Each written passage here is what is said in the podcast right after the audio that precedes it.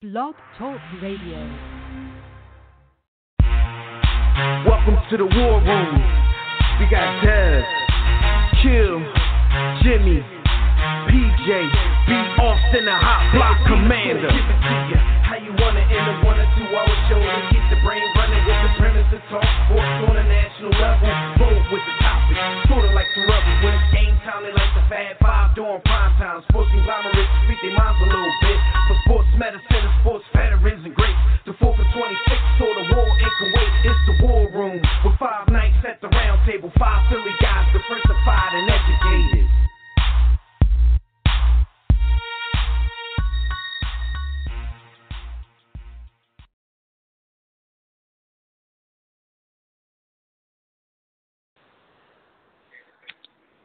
Yo, we got technical difficulties. We'll be right with you.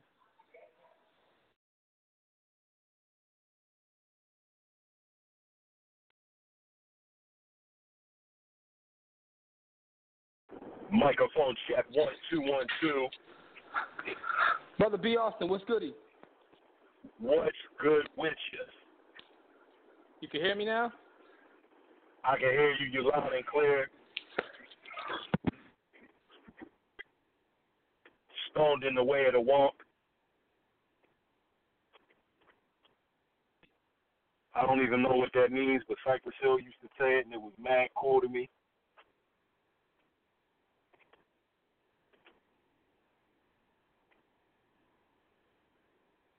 Listeners, bear with us. Technical difficulties. We will be right back.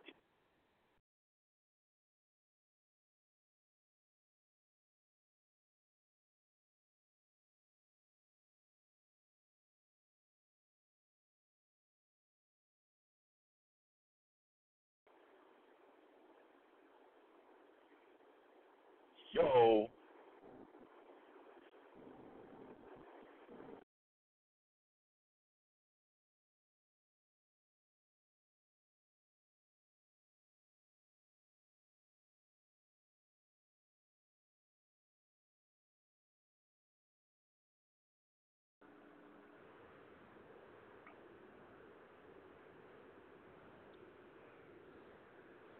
Yo, yo, brother B. Can you hear me?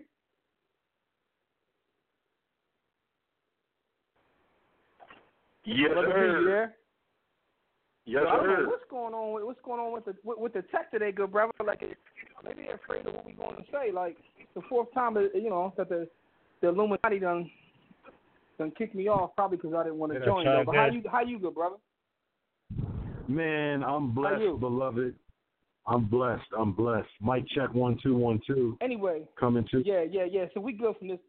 We good from this point on. I just want to say, man, we apologize to those listening. We got people listening, but uh, I want to say what's good, War Room family. You're once again live in the War Room, which is brought to you by War Room Sports on the War Room Sports Podcast Network.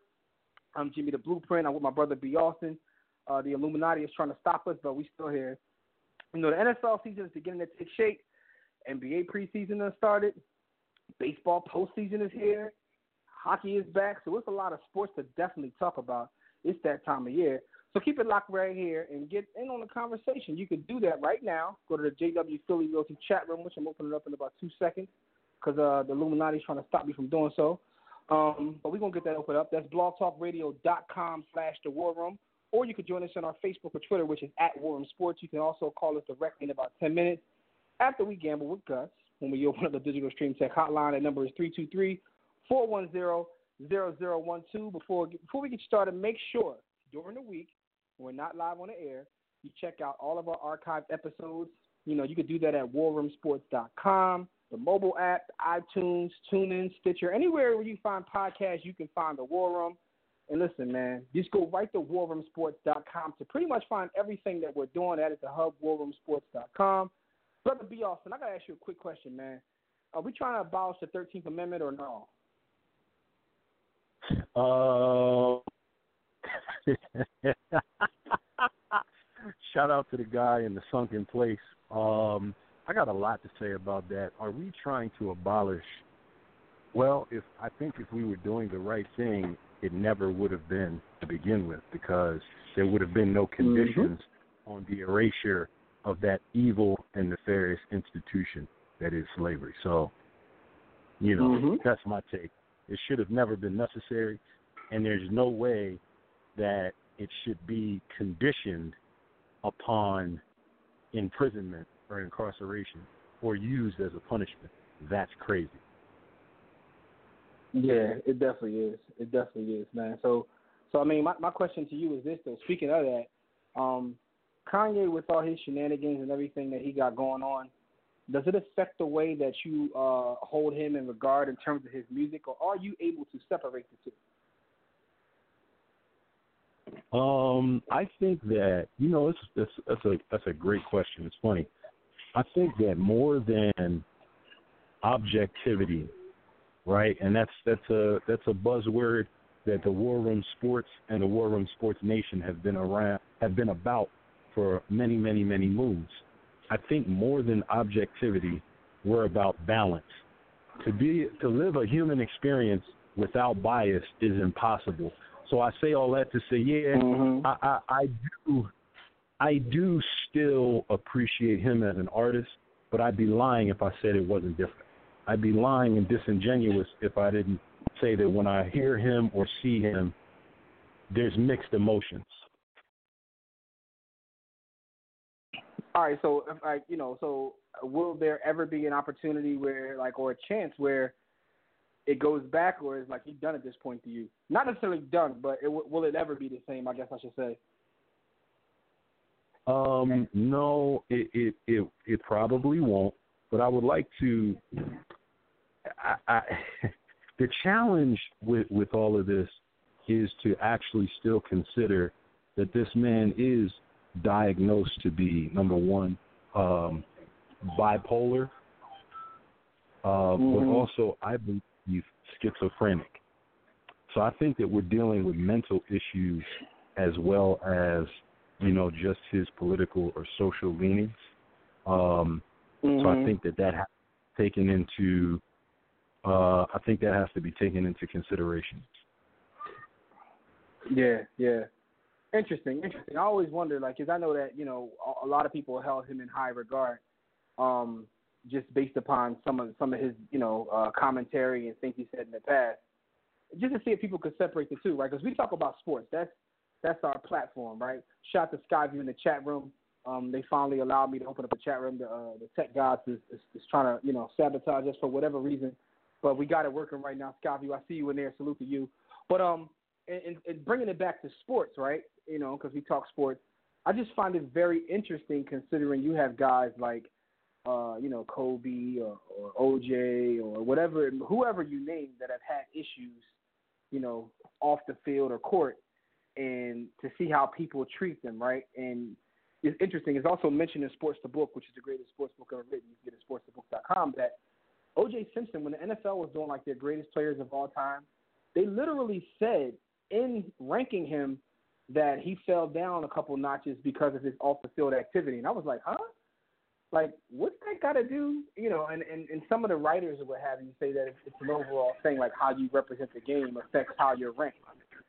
You know, so I just I always find these arguments interesting because I see both sides of it. It's one of those things where you know I can see you um, people's actions. we we try being objective is noble. It can be.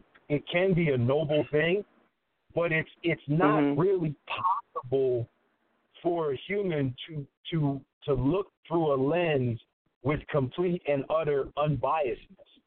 So for me, the context around my life and the similarities between myself and Kanye West, which well, people gonna laugh at that. But what I mean by that is he's a black male born in the late seventies, early eighties in an urban environment in the United States of America.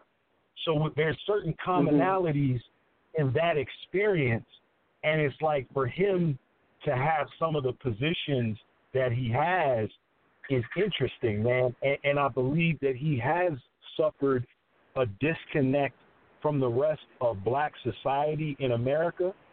And a part of that is due to his wealth. A part of that is due to his Mhm. ego.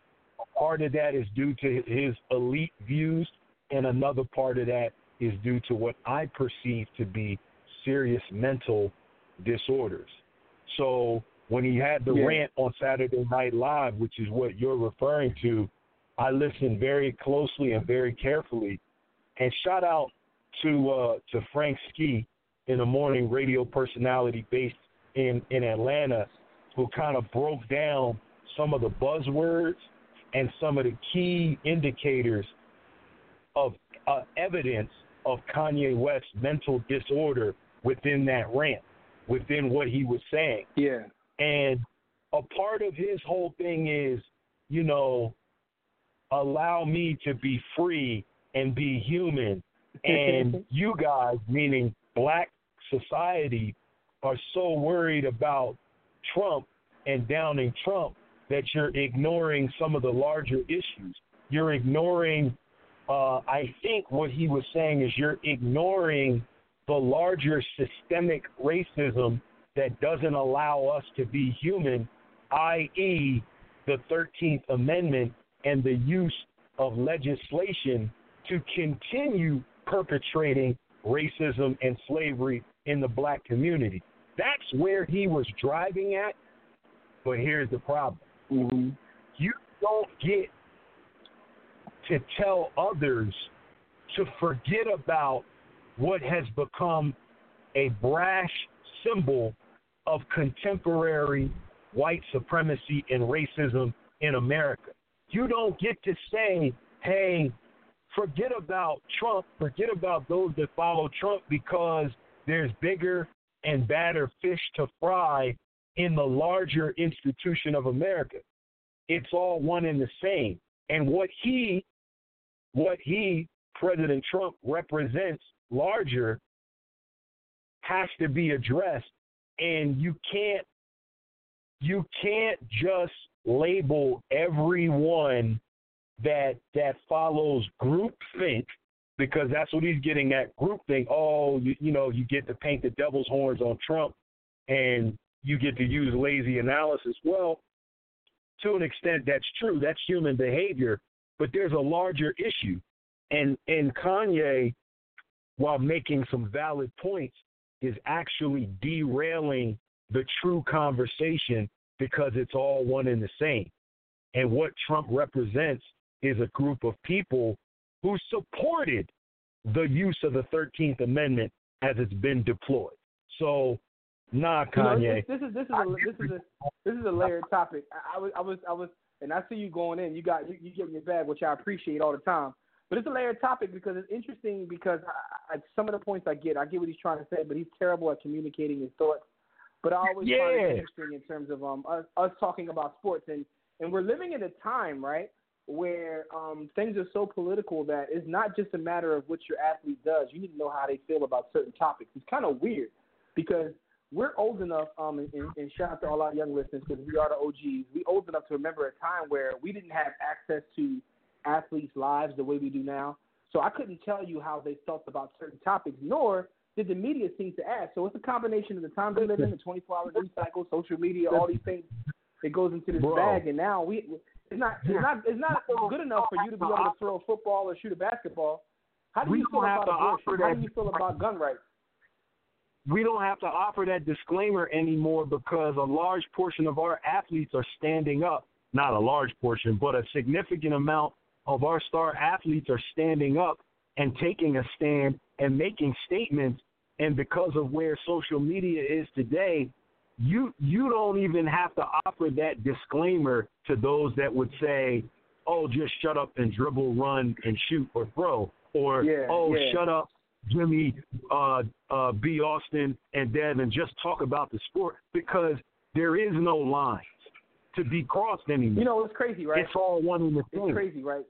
Because it, it, it's so many layers to this. I was talking to Jamel. Yeah, I'm name dropping, and she was she was talking to me about how athletes have always been on the cutting edge in terms of um, social change. But the question I have for you, and I'm not giving my opinion one way or another. I just really want to see how you feel about it. And to the callers, listen, make sure you call in and um, join this conversation. We're getting ready to get Gus on in a second. Um, but I think it's an interesting conversation because what do you think it does for the games that we enjoy? Do you think it's a good thing that athletes are forced to kind of take a political stance one way or another? And it's not just athletes. You see it with your companies, companies that you do business with. We can know, like, how do you feel about this social topic, whether it's gun control laws or or abortion or or affirmative action, whatever the topic of the day is. We need to know where you stand. It's not just about how well how well you are at your craft. What does it do to the games that we grew up enjoying? Is it a good thing overall, or is it a bad thing? What do you think about that? Real quick, B. Austin, and then I'll get Gus on. It's a great, it's a great thing. It's a great thing because where where social injustice is allowed to fester and it's not tied into your athletes, your entertainers, your celebrities, and your folks in the public eye, where they don't take a stand, where they don't let their feelings and thoughts and positions be known, then whatever it is that they are a part of, whatever job they're doing to maintain that celebrity and get that check, is a distraction, mm-hmm. taking the people away from what matters and what is important. So really, it becomes that proverbial line in the sand. Either you're with us or against us. And if you're against us as an athlete or entertainer, that means you don't take a stand, you don't make a difference, and you're part of a distraction that keeps the larger populace, mm-hmm. their mind occupied and away from what matters and what's important. So I love no, I when get that LeBron point, but the, but the question I'm asking you is, what is it? Mm-hmm. What does it do for the actual game? Because it's interesting to me to see the topics when you talk about sports now. A lot of the talk about sports has nothing to do with sports. You know, which is, Mhm. I, I enjoy it because I, I I like politics as well. I look at business and politics like their own sports. Like I literally follow CEOs and and and and, and, in certain political figures and watch and watch them the same way I watch an athlete. So for me, like all my worlds emerging, so I enjoy it. But I also talk to people who look at athletics as being a distraction from all the other things. And I'm not taking that side because again, I enjoy it. But I I just wonder how our callers and again, I, we got some calls line. I definitely want to chime in on this. I'll get you guys on. But think about this before I get you on. Do you think it's even even if you agree with athletes taking a stand? Do you think that it's hindered the game in any way whatsoever? Just just the pure game. Um, And be off. Nah, Do you think it's hindered, hindered the game in any way? Not at all. Nah, I, I don't. I don't. I think there are other things at work here that hinder the game or have uh, diluted the sport or done negative. It ain't. It's not athletes, celebrities, and entertainers taking a stand or letting their position be known. It's other things. Okay. All right, I respect that. Anyway, man, um, definitely, definitely some good dialogue to start the show off. with. We just jump right into it. First, they try to first the Illuminati try to hold us back, and then we just get right into it. but um, let's talk about some hot topics, which is brought to you by Bookie. What up, y'all? Let's talk turkey and how much of it you can make betting on sports contests, and that's on MyBookie because the NFL is here, and there'll be postseason is here, basketball's on its way. So it's a great time to you know try to make some chicken betting on these sports. You can lay down some dough on the biggest games in sports. Join us and thousands of other online players placing bets at mybookie.ag. That's mybookie.ag. You're tired of getting to run around when it's time for a payout. Don't worry, that's not going to happen here. That's why we urge you to join MyBookie. You win, they pay fast and without any hassles. You're wasting your time betting on sports anywhere else. They even have in-game live betting, so you can place wagers after the tip-off, the kickoff, face-off, whatever it is you watch. You can bet on all of it. You can join now. MyBookie will match your first deposit with a 100% bonus. That's right, 100%. Just use the promo code when you sign up, which is War Room, one word, W A R R O O M, and you can activate this offer. That is mybookie.ag. Look, play, win, get paid, period. First thing we got to do is, speaking of, uh, you know, um, you know, gambling, we got to bring Gus on because we're talking gambling with Gus. You know, Gus can give his opinion of our, our previous topics before he gives us his picks, but we got to hear his picks for this week. Um, Gus, what's up, good brother? You're now How in you the doing? War room. How y'all How doing? you, I sir? enjoyed the discussion there. Yeah, Yeah, yeah, man, my- my- people my to weigh fault. on this, man. I, My fault, Gus. Brother Jimmy knows how to set me up. Like what he's doing right now is he's leading the leading the league in assists right now, and he's no, just no, letting no, me but, but you know right? what, Gus? I'm taking all the shots. It's a great discussion. It's a great discussion. I know you have thoughts. You you, you do a lot. You know, you do writing, and, and we've read your your pieces, so I know that you're a very thoughtful person. Um, but I just wonder, like, in terms of athletics, this happens a lot of times where people say or do something, and does it affect how you look at them as an athlete? That's the one part of it. And the second part is, how do you feel about politics invading your sports? Because there are people on both sides, and this this this you know it, it doesn't really skew directly down race lines. It does somewhat, but I've seen people even um you know brothers and sisters African Americans say, look, I need this distraction, and you know they're doing too much. So I want to get your Um, opinion real quick before you give us your picks for the week. How do you feel about uh, the politics of sports? Well, um, I wouldn't term it as invading because they've always been there. I, I think um, Mm-hmm. for the quote unquote majority population, let's cut to it, white, primarily privileged uh, folks, but white folks in general, they've had the luxury of trying to compartmentalize their sports. So this is an, ex- an escape, and I, I get that on one level. It's an escape. We we don't want to mix the two up. Those of us who live the day-to-day lives of being black in America, uh, women in America, any group that's um, um, marginalized from the power, whether it's LBGT, Native Americans, you can go across the lines, different different demographics. We don't have the luxury of necessarily doing that, and so any platform we have that we can get our issues um, uh, on the table to be discussed, we just don't have the luxury of not doing that. And so I've never seen it as separate, um, and and I didn't really understand that I didn't see it as separate, but as but I never did growing up. Uh, you can't tell me if you look at that Laker Celtic um, um, uh, ESPN 3030 series, you can't tell me that there aren't political lines that are drawn in how you root for teams. I can tell you uh, pretty much a person's political background based on the teams that they root for the most. By and large, not always, of course, but I can give you a pretty good idea of who they root for. They like Notre Dame. They like Duke. I'm, I'm, I'm, come, I'm, come on, they like Notre Dame, they like Duke, blah blah blah blah blah. Um, I can pretty much tell you, okay. So, but that's just me, okay. Um, a couple books though, huh? You supported Bush. Everyone again, yeah, talk to him, Gus. Tell him. hey, couple books. I know your time's short. Couple books though that I think intersect that. Dave Zirin's um, "The People's History of Sports" is a great book. He's actually a colleague of mine here at Montgomery Yeah. College.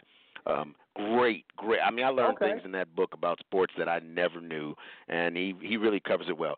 Etan Thomas has just released a book called uh, "We Matter: Athletes and uh, Activism." That's a great read to kind of go into the the subject matter as well for one. your audience. I'm- I yeah, I'm just got it. I'm, I'm, I'm, I'm, book, I've read a little bit of it, but I, I love the book. Yeah, I've read Dave. Now- Zirin, I've read Dave Zirin's work, and um, he's, a, he's a, we actually sat down. We were sat on a panel with Dave Zirin, so he's a pretty pretty enlightened guy. But go ahead though.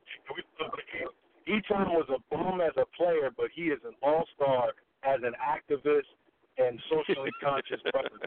I really appreciate him as a human. Now he wasn't much better than me at basketball. In fact, he wasn't. He was just taller. But man, his social stances are amazing, man. Salute to that brother.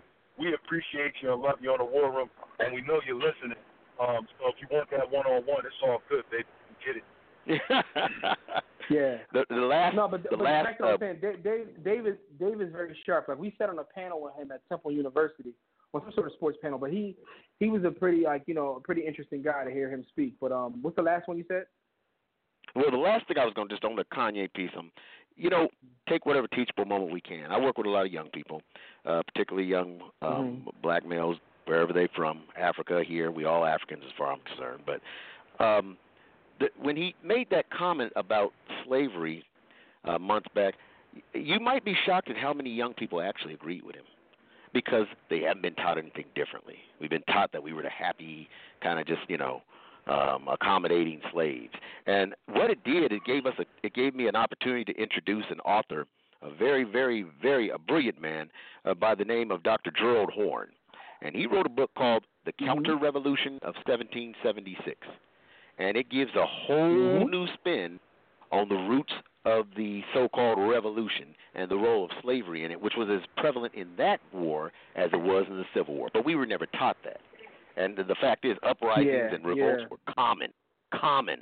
But we were never taught that. And so when he said that, it resonated with a lot of young people because they don't know anything. And you don't even hear a thing about uh, Dr. Horne. He's at the University of Houston, uh, History and African American Studies. He's a frequent political commentator Yo, on eh, Yeah, I've I've actually read that book, and it's interesting because um, man, we got to share we got to share book lists, man. Because you named a, a couple books that I read, one that I didn't read, but uh, that that that that book right there, like, uh, you know, um, and I hate It saying blew it you away. it's so cliche. Yeah, I hate saying a phrase of it. It, it, it changed my life because you know I, I probably said it about a hundred different books because I love books, but that was a book that enlightened me because you know um, it's it's sort it's sort of like reading the book "Lies My Teacher Told Me" when you you realize just how There you lied to your whole life. But nonetheless, though, um, great points, man. But you know what we got you on for, man? We got you on because outside of being a enlightened brother yourself, you love to gamble. Um, so Uh, uh, hey, come on, man. listen, man, you got you got to you got to mix the ratchet with the right people, man. You got to stay Investments, balanced that way, man. Investment, investment. You gotta stay balanced. You gotta stay balanced, man. So you got you gotta have your investments and you gotta have you gotta have your enlightenment, man. So let's talk about some investments. Sports investments is, is, is uh, Gus told us to refer to his stuff. He said his stuff isn't gambling; it's sports investment. So exactly. um, last week, you know, three three one and one. It's pretty good. It's pretty good right there. Um, That's right. You know, I'm uh, eight. I'm eight that's about a three and one since starting out zero and five. Nice, nice, nice. Let's ask you about a couple games though. Um, Bills uh, plus three and a half over the Titans. Yeah, Bills have you know a, a, a secret kind of under a sleeper of the NFL the last couple of years. The Bills have had a pretty good defense for the last several years. Um, Mm-hmm. and, and when I looked at that game, I'm looking at now what's more likely the outcome: the Bills come out two and three, or the Titans come out four and one. I think the Bills coming out two and three is much more likely than the Titans coming out of that game four and one. So I'll take the Bills plus Okay. the three and a half. I'm actually probably going to take them to win on the money line in some in some uh, on some level. Okay. Okay. Nice. All right. So we got the Falcons who are also getting three and a half over the Steelers. Man, the Falcons, man, fantasy Yeah. wise, the Falcons are lighting it up, but they can't win no games. What you got? Falcons getting three Exactly. and a half. So how's that? Make, Well, it goes back to that how fantasy is driving football. Fantasy football and um, PlayStation is driving the game. Um, you can be great in one and, and, and mediocre in the other. But I think in this case, I hate to say it, my Steelers are just in total disarray. And and to speak of the Steelers as being unstable, that's like you know that's like you know that's like lightning striking twice. But that's that's where they're at. The Mhm. defense isn't there. The Falcons, like you just said, they can score. I wouldn't be shocked if they win outright. I hope they don't, of course, but certainly I'm taking the three and a half with the Falcons. okay, got you, got you. All right. So how about the Seahawks? They're getting seven and a half over, uh, as Dev calls them, this year's dream team, the Rams. But seven and a half, the Seahawks getting seven and a half against the Rams. That just like At home. you know, from, you look how you look at how fast football changes, right? The Seahawks like Yep. were competing for Super Bowls just a couple of years ago, and now they're getting seven and a half against the Rams. That just sounds it just sounds ridiculous, but that's where we're at now. So, what you got on that?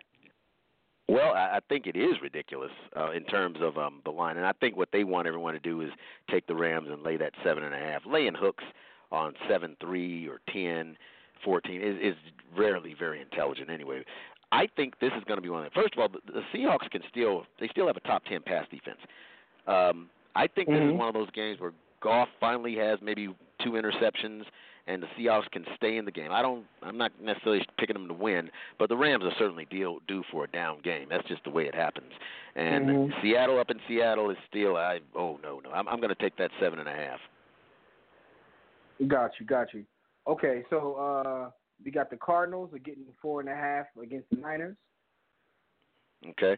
What you got in there? that game, I, I'm taking the Cardinals. I, I think in that game, first of all, they're desperate. Obviously, uh, I've always thought of the uh, 2000 of this rookie quarterback class. I've always thought that um, Josh Rosen is going to be the best of them, and who knows? That, Mhm. that that remains to be seen. But I've always thought he's going to be the best. This will be his second game. Um, uh, Beathard is not as good as he played last week. The 49ers had a rally game last week. That's why I took the ten and a half, and I, I got got by on that one. They had a rally game last week after a big injury. I think they're going to start dropping back to their mean without Garoppolo. So I'm taking the Cardinals plus the four and a half. They may actually get their first win there. Texans minus three and a half against the Cowboys. Yeah, um, Texans have a top ten run defense, and you don't need to be a football professor to know that if you can stop Dallas's run game, they have no chance of beating you, minus you turning it over a bunch of times. No one in the league fears. Um, no one in the league fears Dak Prescott throwing the ball downfield. So the strategy against Dallas is pretty easy. Now that doesn't mean it's easy to stop. They still have a good offensive line, and and and and and um, Buckwheat, I call him, is still a hell of a running back. But uh, but I I think the Texans found they they found their offense, and um, again Dallas just doesn't have enough weapons on defense. So I'm taking the Texans. Okay, all right, nice man. So we'll see how you do this week, and we'll tally everything up for for the season, man. But as usual, man, we appreciate your time. I'm I'm I'm gonna send you a message offline, man. We gotta you gotta you know, share some more books with me that I may or may not have uh, you know read already, man. But I appreciate uh appreciate you as always, man. And um thanks for you know um bringing information to us, Gus. Well, thank you, and I'll I'll look forward to what you've read as well. Absolutely. I'll talk to you later. All right, take care, brother. Thanks, Gus. Oh man, our phone line's on fire right now, man. Let's get Lou from Jersey. Uh, other calls we'll get to you in a minute. We just gotta get get through some of these calls. Lou, how are you, sir? All right. What's going on, Lou? What you want to talk about, Lou? Well, of course, we, um, I've seen some of the um, through the first part of the season. I've seen, of course, some uh, big surprises in the league, and I've seen some Mm-hmm. disappointments, of course, in the league. Okay. I mean, what's uh, your, for what's, one what's your, thing, what is your even biggest though I'm surprise? not- what's your biggest disappointment?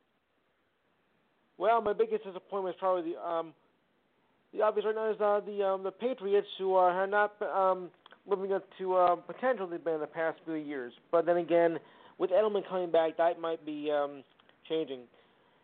Uh, also with the with uh, the Steelers, you know, without without Bell, this team I don't think is going to do very much. They don't have a good solid linebacker. And if they don't get Bell back, it's going to Mhm. be a miserable season the rest of the way. Yeah. now, for yeah, the positive yeah. So, side, although I'm not a fan of it, uh, the Dolphins, I mean, their quarterback has really shaped it up in its second year. I am not a Dolphins fan by any means, but I will give Mhm. them credit uh, after their after their good start. Much as I can't stand them. What's, what's interesting though, the season is very long, and, it's, and, and, New England has been so dominant in that division that a lot of people are aren't even paying attention to kind of what you just said, which is a good point. That the Dolphins are starting out very I well. know, I know. But you know, if I if I if I ask you right now, do you think they'll like you know think they can sustain this and that New England won't end up running away with the division? Like, you know, what would you say? Well, I know a lot of people, you know, are going to disagree with that. I, I'm used to it. So if they ignore me of what I'm saying, eh, so be it. Mm-hmm. You know, Okay. I mean, yeah. So I mean, it's, Because I know, because I know it's a marathon, it's not a me. Hey, even my close friends don't agree with me. Yeah, but I mean, it's a, it's a marathon, not a sprint. There's a lot of football left to be played. Um, injuries Yeah. can happen. You got, you like you said, you got people, you got people coming back from injury. Um, and it's just hard to like, you know, count out a team after four games when they've been so successful and they've dominated that division for you know over a decade at this point. I mean, man, what a decade and a half or something like that. They've been dominating that division. So, um, but it, it's good to see the Dolphins kind of like you know finally competing, I guess, a little bit. But uh, only time will tell. Only time will tell. But uh, it's interesting to see Right. the Steelers because I guess you know you're the um, second another person to bring up the Steelers. So I got I got interesting. uh, take this and run. I'll try and call you again as soon as possible. Yeah, Lou. Thanks for the even call. you- We appreciate it, man. Take it easy. Sure. All right, Thanks, take Lou. care. Yeah, man, it, it's it's interesting to see people uh like you know um with, with that whole situation with uh New England because they kind of starting out slow, but you know, B. Austin, you know, uh, who who does anybody really believe in the Dolphins, man? But let's get Tobias on because Tobias has been on hold. Um, we want to get his opinion on a couple things, man. Tobias, how are you, sir? What's going on, gentlemen? I think Mr. Charlie got a hold of Dev, huh? But uh, Listen, man, Devin's Hey, outstayed the roll world, damn man. So salute to him. hey, but first thing about talking about New England, no one wants to talk about this with Tom Brady. He had the ultimate break for the past in the league that the rest of the division has been god awful, so he always got that first home game, usually a bye week. But nobody wants to talk about Mhm. that. I'm not I'm not knocking them for it because you got to play who you got to play, but they don't want to bring that up. But if they don't like the quarterback, they'll bring that up. But anyway, I heard y'all talking about life. Kanye and yeah, I heard y'all talking about Kanye and Yeah. stuff, right? And uh, my Mhm. thing is LeBron does a lot for the community out there in the Akron area. Uh, he Mhm. does. He's done a lot. Now, I do say just going around saying F Trump and calling him names is not political activism. That's just more that that uh, the Democrats is going crazy instead of trying to come over a candidate who will beat him instead of the two-time failure who lost to the black guy in a reality TV star. Never thought I'd see a politician do that. But but the thing is, is that problem is Kanye is trying to play both sides of the fence. but he can't please two sides because at the end of the day, he's an entertainer, meaning that white people own entertainment. He's trying to ingratiate himself with them. And uh, and it's never going to work because there is no retirement or pension plan for Coonan. Ask Bill Cosby. Once they done with you, they done Whoa. with you, and they're gonna take all your money. Whoa. Shots fired. Uh, you, said- you said a lot to um, you said you said a lot to unpack I'm, right there. I'm man, here but, uh, for it, Tobias. I'm here for it. But Talk but, to but him. Tobias, here, here's the, here, here's the question though, right? And and I don't disagree with everything you said. Um, the the great equalizer with that being said is that they do run entertainment, but what what you're seeing is kind of like a renaissance in in like music and entertainment business Mm-hmm. With people having a direct Mhm. people having a direct to consumer approach and taking their business in their own hands. I don't know if his he's willing to do that because the thing about doing that is you don't get the spotlight. But but that's neither here nor there. The question I have for you is, um, and I agree with your point about like you know just saying F Trump because that's one of the complaints that I have with a lot of brothers and sisters that I talk to is like you guys want to sit around and complain about this guy all day, but what's the plan, right? And and when you actually study the data, you see that it wasn't that like he won the election; she more or less lost the election. There were so Bingo. many jurisdictions in swing in swing states where people literally voted the entire Democratic ticket and didn't just click her name because they wanted nothing to do with the Clintons. So the Democrats pretty much um they they had didn't run a candidate that was that was first of all competitive enough. People didn't like her. Um and I mean and, that- and that's their preference. But with that being said, what do you think about all the the politics in sports? Do you think that it affects the game in any way? I wouldn't ask you whether you like it or not because I, I, I'm I'm pretty sure that you like to see people stand up for what they believe in. But just talking Yeah. to people over the course of this week, and, and, and some people who I absolutely respect, right? Because one of the things I don't like to do is live in an, an echo chamber and talk to people who do nothing Mhm. but agree with me. I like to hear I like to hear different perspectives and, and see their logic. But I, I heard a lot of people tell me just in conversation this week, like that, that they don't like football. Like football is almost ruined for them. They love the game, but it's so many other things. And it's not that they dis, it's not that they dislike Kaepernick or don't support him, but the love of the different games are gone because of the politics. How do you do? You think it affects the game in any way whatsoever? Here's a two part answer to that. First part is Okay. white people. I was, I was speaking of white people. They only they want to say stick to sports, so they don't want politics in their sports because it's about things that have to address them getting their advantages and how black people being mistreated Mm-hmm. in the uh, 400 plus years in the country. That's all that is. Let's just be honest Mhm. about that. But the other thing is, Yeah. when they say keep politics out of sports, those stadiums you're currently paying those taxes for, those owners uh, fleecing these cities, that's politics, people. Mm. Talk to them. The the, uh, the stadium here in Phoenix, Glendale, that for the Cardinals, I think it was built 2005, 2006. We're still paying taxes on that. uh, Good point. the Good point. Chargers moved because of stadiums. The the Rams moved because of taxes and stadiums. The Sonics, all that stuff. That's politics, people. And and so Mhm. politics is in your sports. Politics is, correct me if I'm wrong here, the color barrier. The politics is like Yeah. uh, when it comes to like these uh, players declaring early things like that. Maurice Clarett went to court Mhm. to lead a draft early. Absolutely point. brilliant and profound position, man. Absolutely brilliant and profound It perspective, me- man. It reminds me.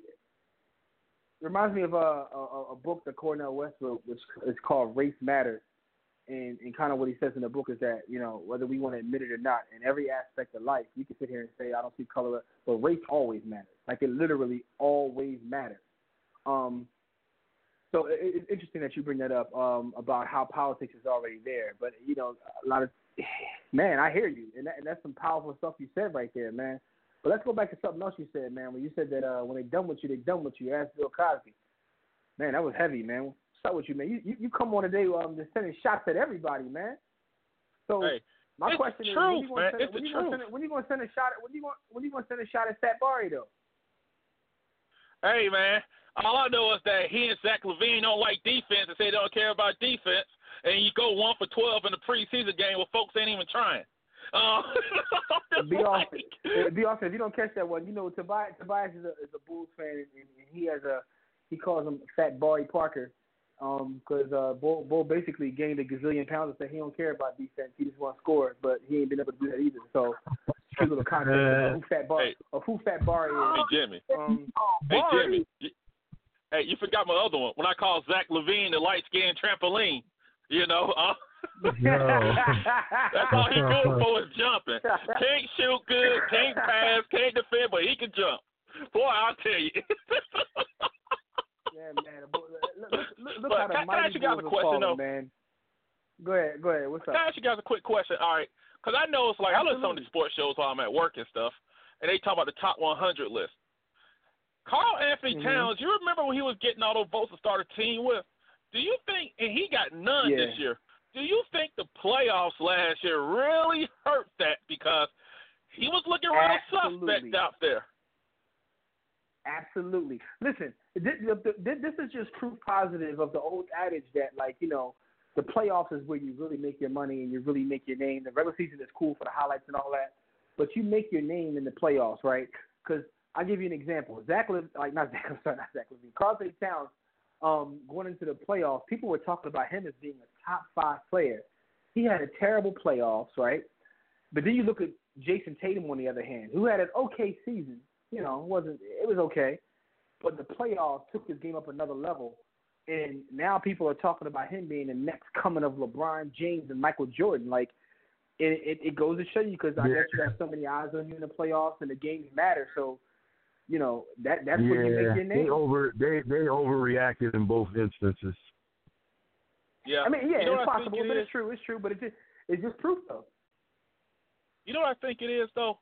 It's like I listen to like Jalen Rose and talk to new like Stan Van Gundy talk big men. And like someone talked about Greg Monroe in the group I was in, but I said, no, it's always been the athletic big men. Even those big men, the top big men in the nineties or two thousands, they were athletic.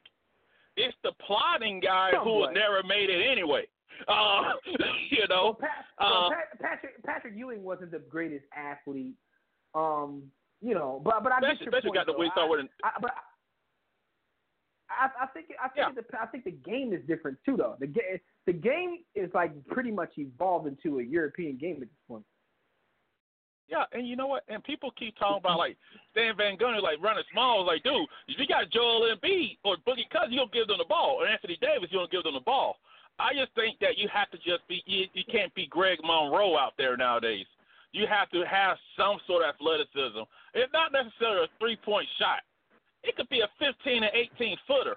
Because I do think that just everybody wanting to, every big man wanting to be, um, you know, Dale Ellis here, kind of takes away from your God given advantage sometimes. Because sometimes you may need a two point basket. Sometimes you can throw that ball yeah, down but, and get that how two many, point how many, how many how many player how Yo. many players have have the game in which they can play with their back to the basket like a, a Joel Embiid or DeMarcus Cousins? Because the fact of the matter is, About- jo- Joel is different. I'm gonna tell you. I'm gonna tell you why Joel is different. Joel is different because Joel does something a lot of these other guys don't. Joel gives effort on defense, right?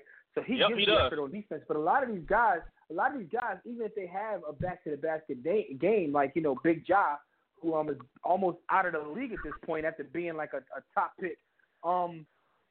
They, you can't play defense, and if even if you have a back to the basket move, if you're going to give up buckets every time on the other side, you're not going to play in this league. Might as well go small. You're just not going to play. Oh.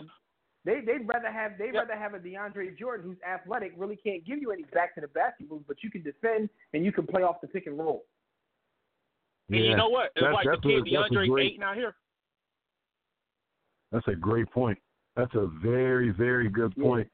One of the issues that I've been noticing, Tobias, is it's it's trickling down now to our youth.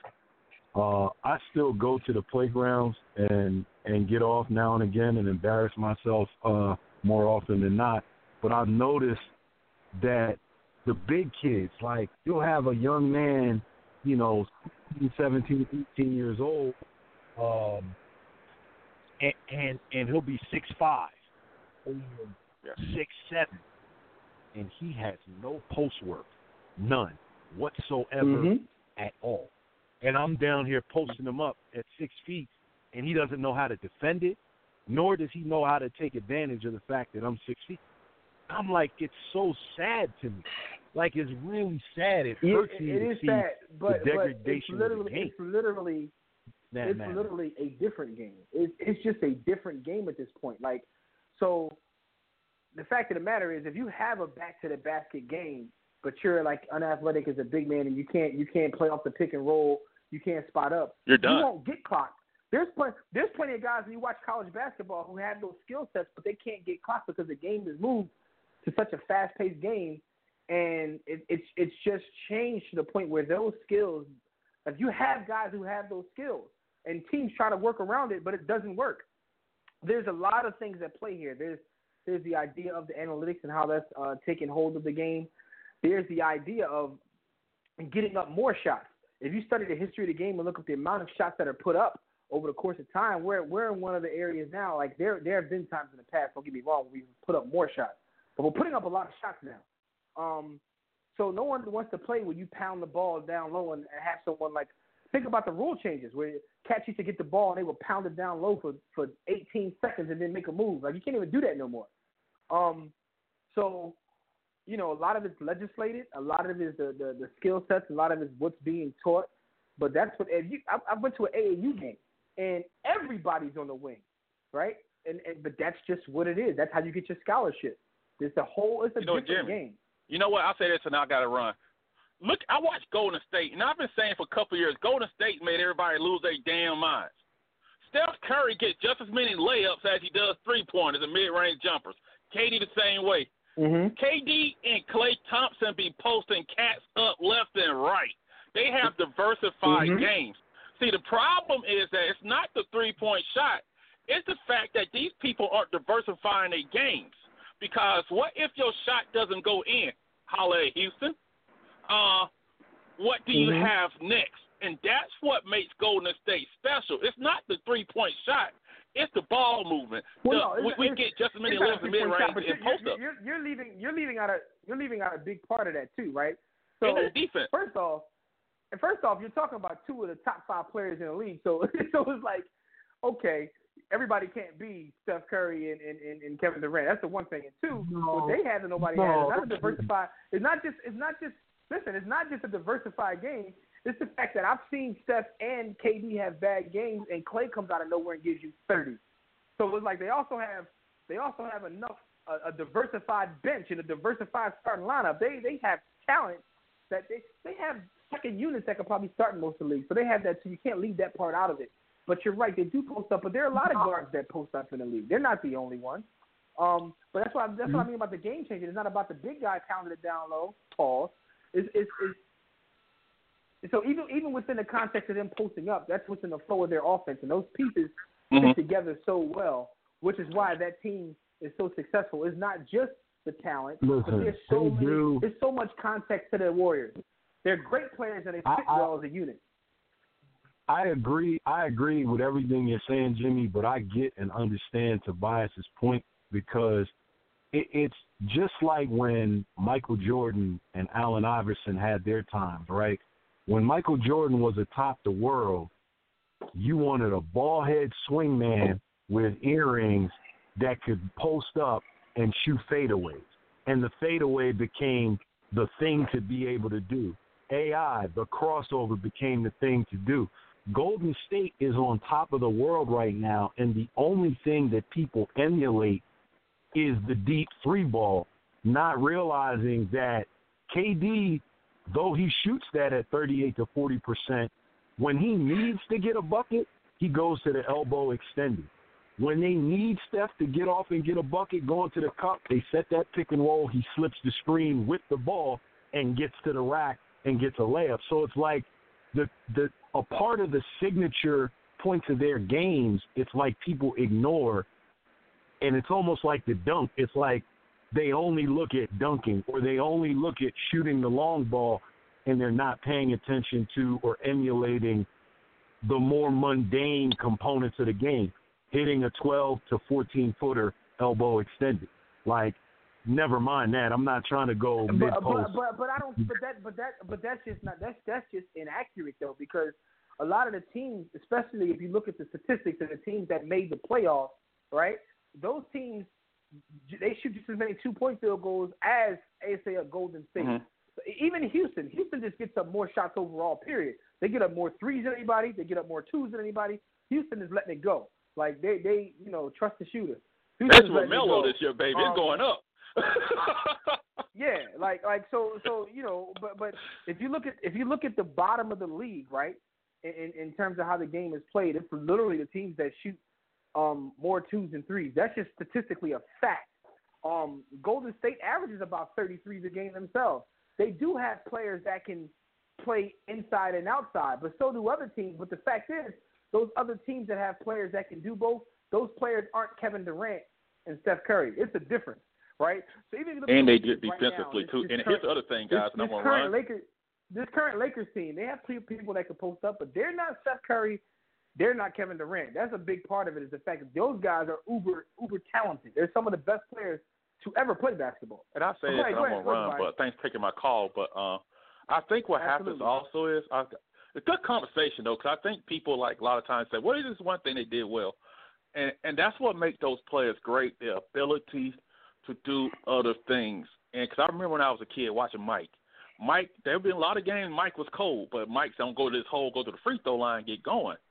And I remember something Mhm. KG used to do when a player was cold.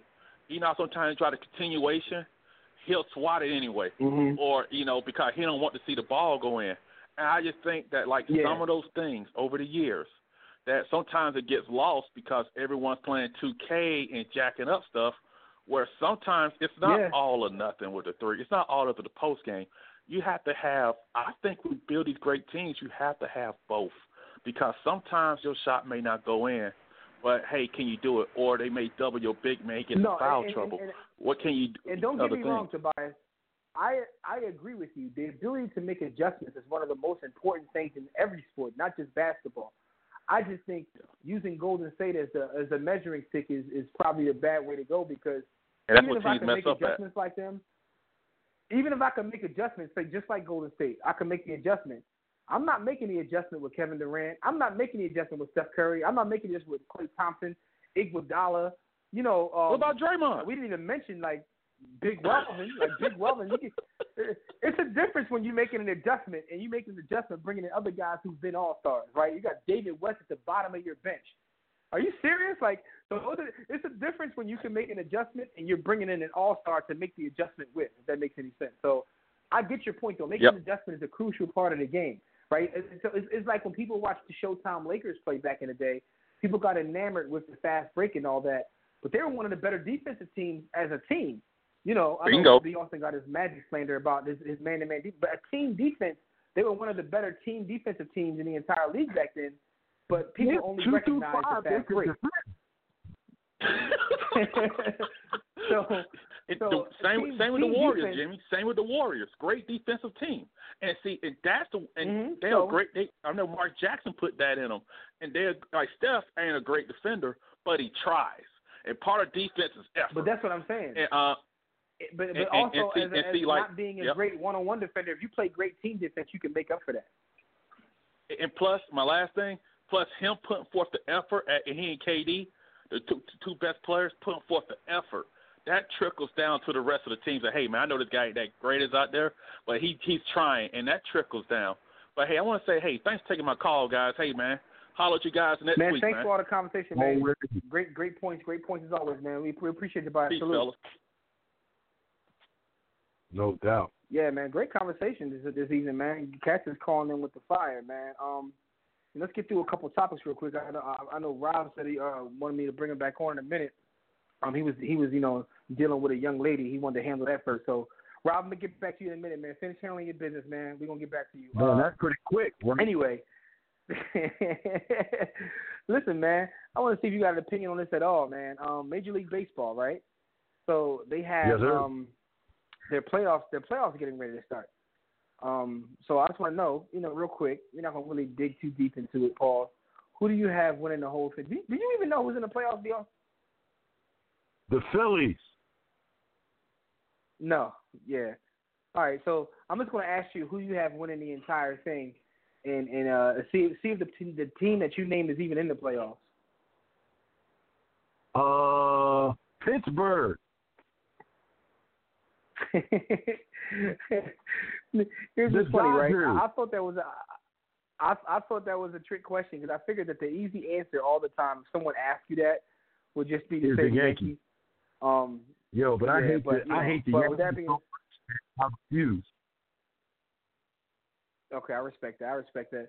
Um, I, it's funny because like I was looking at the teams in the playoffs and and, and it's some it's some good teams, but I think I'm gonna go with the Dodgers just based on uh Yasiel Puig.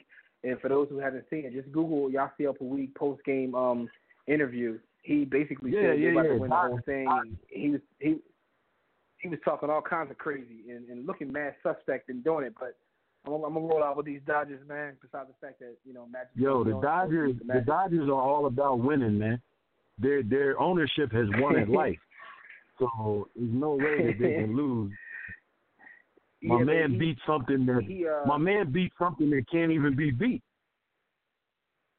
yeah, now he um, sacrificed his son to do so, but yo, he sacrificed, definitely that's- sacrificed that's his son. yo, that's top Yeah, notch. man. Yo, yo, shout out, shout out uh, so the to Dodgers. Um, I think it's Mal in our chat room. Scotty, we got comes in our chat room talking and salute to them. Um, before I get to the next topic, because uh, they brought up a good point. And we talked, we started the show talking about Kanye and athletes and, and the whole nine. And um, Scott, you said that uh, you know, we always have to go back to basically when uh, Kanye lost his mom. Because he said when he lost his, everything changed for him. Um, I totally yeah, agree with and that. Someone else, uh, I think it's now. So salute to now. That's you. Uh, says that Yo, um, that was the hardest time of their life. The hardest time of their life is losing a if parent. Kanye's mom, if Kanye's mom was alive, do you think he'd be married to who he's married to? Really? Absolutely not. Ka- no, absolutely not. Okay. Kanye's mom was uh to use the to, to use the to use the um the jargon used too much. She was a woke woman. Um, I haven't lost my mom, but I did lose my father at a young age, so I totally get it. Um, how it can change you. Um, but we always got to keep that in mind. And be also, you put up a good point too when you said that when speaking about him and and certain people out here, there's mental illness that we just don't address. Period. Keep that in mind as well. But anyway, My man- man, my in the chat Kanye- down, man. My man Kanye, in that particular Saturday Night Live situation, addressed the black community on the low. It was it was a it, I don't even know if many people caught it, but he was like, "Y'all think I'm crazy? It's me against y'all." Like he took the position that the black community is against him, not the commu- not community at large, but just the black community, and and rightfully so because of the MAGA, the Make America Great Again hats. But yo, your man is schizophrenic, man. He's a schizo. Yeah, yeah. Sad, man. Sad, man. Listen, let's get back into sports. Let's talk about the NBA because, um, you know, Jimmy Butler is trying to trying to get out of there, um, and the Heat are like, you know, really aggressive in trying to get Jimmy Butler. Um, where do you think he's going to go, and do you think that he will make any difference for the Heat? Um, I definitely think that he would make a difference for the Heat. Um, I'm wondering how he would play a role with Mary Jane, but I definitely think that he would, you know, he would sit in there um, bar. Um, I definitely think he would fit and I'm wondering what the Heat would have to give up in order to make said move happen. Would that be giving up Dwyane Yeah. Wade? Um, not necessarily going to Mm. Minnesota. Walked D away Wade on his way from. out of here. Yeah, he is. He is. And what type of draft choices? You know, Justise Winslow. The Justise Winslow experiment should be coming to a close pretty soon, so he's not of much value. What are they giving up? Nobody wants Mhm. to sign Whiteside, not because he's a bum, but because they that contract is hideous. So, what's the value? The Rockets, the that Rockets, Miami- the Rockets are also trying to like make a move. The Rockets are also trying to make a move for him. But the problem that the much, Heat man. have is that Too that. Minnesota was trying to dump a bunch of trash salaries on him as well. So you know, um, it's interesting times, man. To see see so much player movement is crazy. It, it, it's absolutely crazy, man. So we'll see what happens with that, man. But another quick question in reference to the NBA is, it, it's interesting in the preseason, like um, with LeBron going to Cleveland, right? Everyone has pretty much put Boston and Philly um, in the Eastern Conference Finals. Uh, are they making a mistake? Is anyone overlooking the Raptors, or are they right to just, you know, um, put Boston there? I mean, Toronto still has a solid team, and they they got rid of you know they got rid of their most loyal player, but you know they added the God to their team. So are people overlooking them? Like are people foolish to uh, not give the Raptors a shot, B. Austin? Yes, yes. I think that Kawhi can make that much difference, and Toronto's point guard has proven time in and time again that, um, yo, he's not what y'all think, and he's not what he looks like. So I think that they are a dark. I think they're an outside contender for the one or two spot. I definitely have them three, three or four, uh, five at worst. Three or four likely, five Yeah. at worst, and possibly one or two. I don't, you know, about to say, as a wouldn't shock me if Philadelphia they- it wouldn't shock me if they finish. It wouldn't shock me if they finish one or two. But I mean, these days in the NBA, it seems like cats don't really care like where they fall in in, in terms of uh, you know, shot to Popovich and Bron for like literally not caring about uh, seeding anymore. They just want to get the playoffs. Yo, healthy. but this but like to. I don't agree with that. I think that there's three teams or three people that can afford to do that. A team with LeBron, the Warriors, and a pop-led team with certain levels of talent. Everybody else better care where Mhm. that seating is. You ain't got the best player in the world or the best coach. Y'all better worry. Like don't get don't get it No, I twisted. understand that. That seating I understand that. I understand that, but that's how teams play these days. Like they people people rest on damn near every team at this point. I mean, for me though, Uh, yeah. I can see them landing anywhere from from from one to four. It Wouldn't shock me. But I just laugh when Right. people don't give them a shot at all. I'm like, you you got you Oh, can do they nothing but tripping. laugh.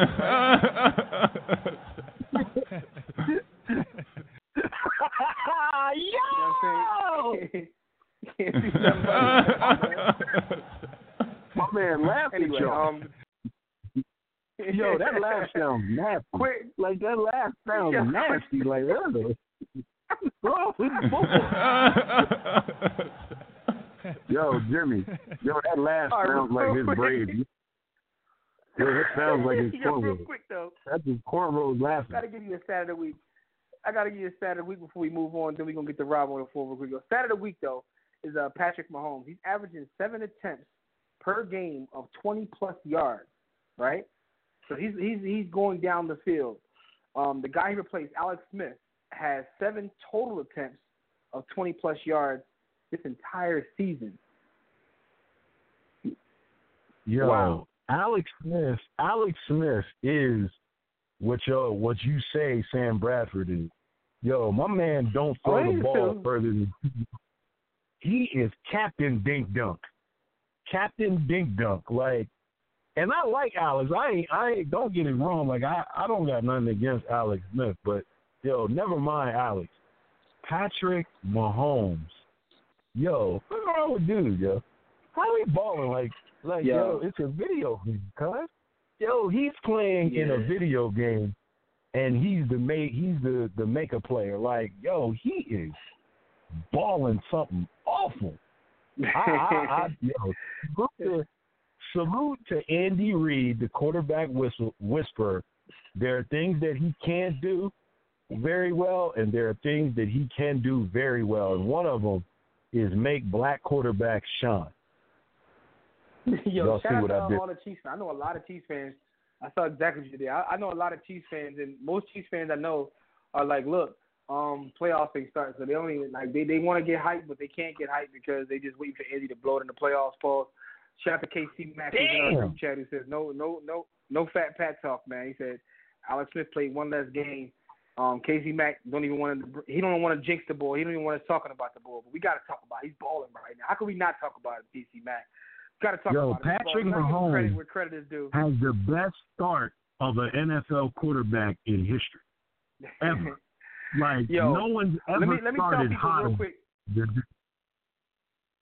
Let me tell people real quick how they can get in touch with us, and then Rob, we're going to bring you on.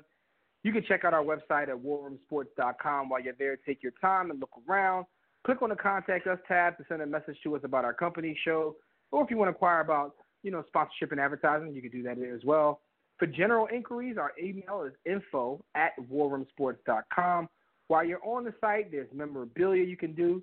You can actually go on in, you know, cop some T-shirts or something, or you can go uh, click the blog tab, read our latest article uh, in the All Sphere Sports and War blog. Click all the icons and tabs to follow us on every piece of social media there is. Subscribe to our iTunes podcast, watch our webcast on War Room Sports TV. You can download our free apps. You can get everything on the go right on your mobile device, and that's for iOS as well as Android. Um, you can join us right now in the JW Philly Realty chat room. Shout out to those in the chat room right now. That's blogtalkradio.com slash the war room. To enter the chat room, sign up for a free profile on Blog Talk Radio. If you don't want to create an account, you can sign up through your Facebook or Twitter accounts. And while you're at it, click follow to get updates and reminders about our show. We'll be taking questions and reading posts from Facebook, Twitter, the chat room, everything while we're on the show. So, you know, just keep keep continue to talk to us. Casey Mack, we see you out there. Um, and, you know, we'll bring your points to the show. If you want to call in and speak to us directly, that number is 323-410-0012.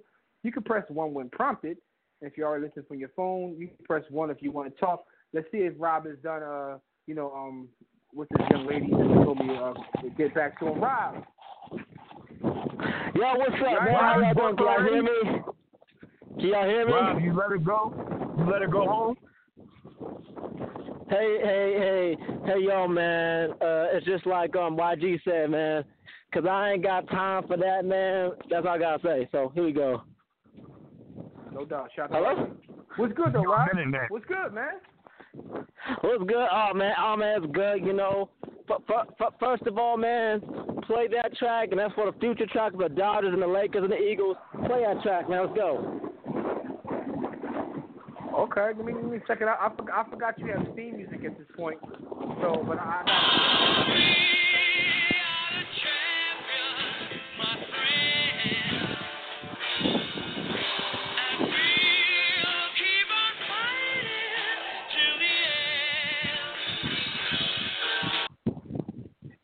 Hey Rob, what's the weather like out in Cali these days, man? What's the weather today, man?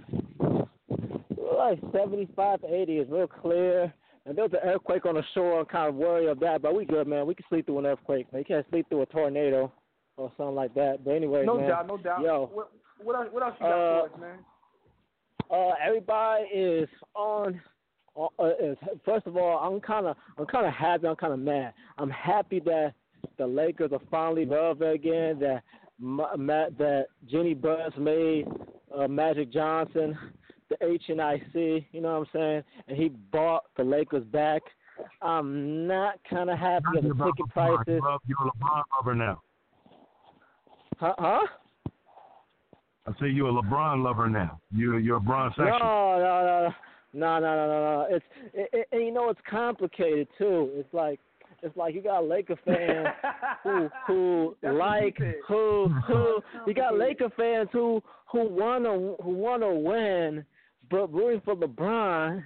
But here's the thing, it just doesn't matter. Like if he wins two championships, that'll be great. If he wins three, we have a problem. And by the way, all I gotta say is I get this out of the way. Robert Moorhead, stay your ass in Cleveland, and Court Bennett, keep dodging bullets and and sucking on LeBron kneecaps in Chicago. That's all I gotta say, man.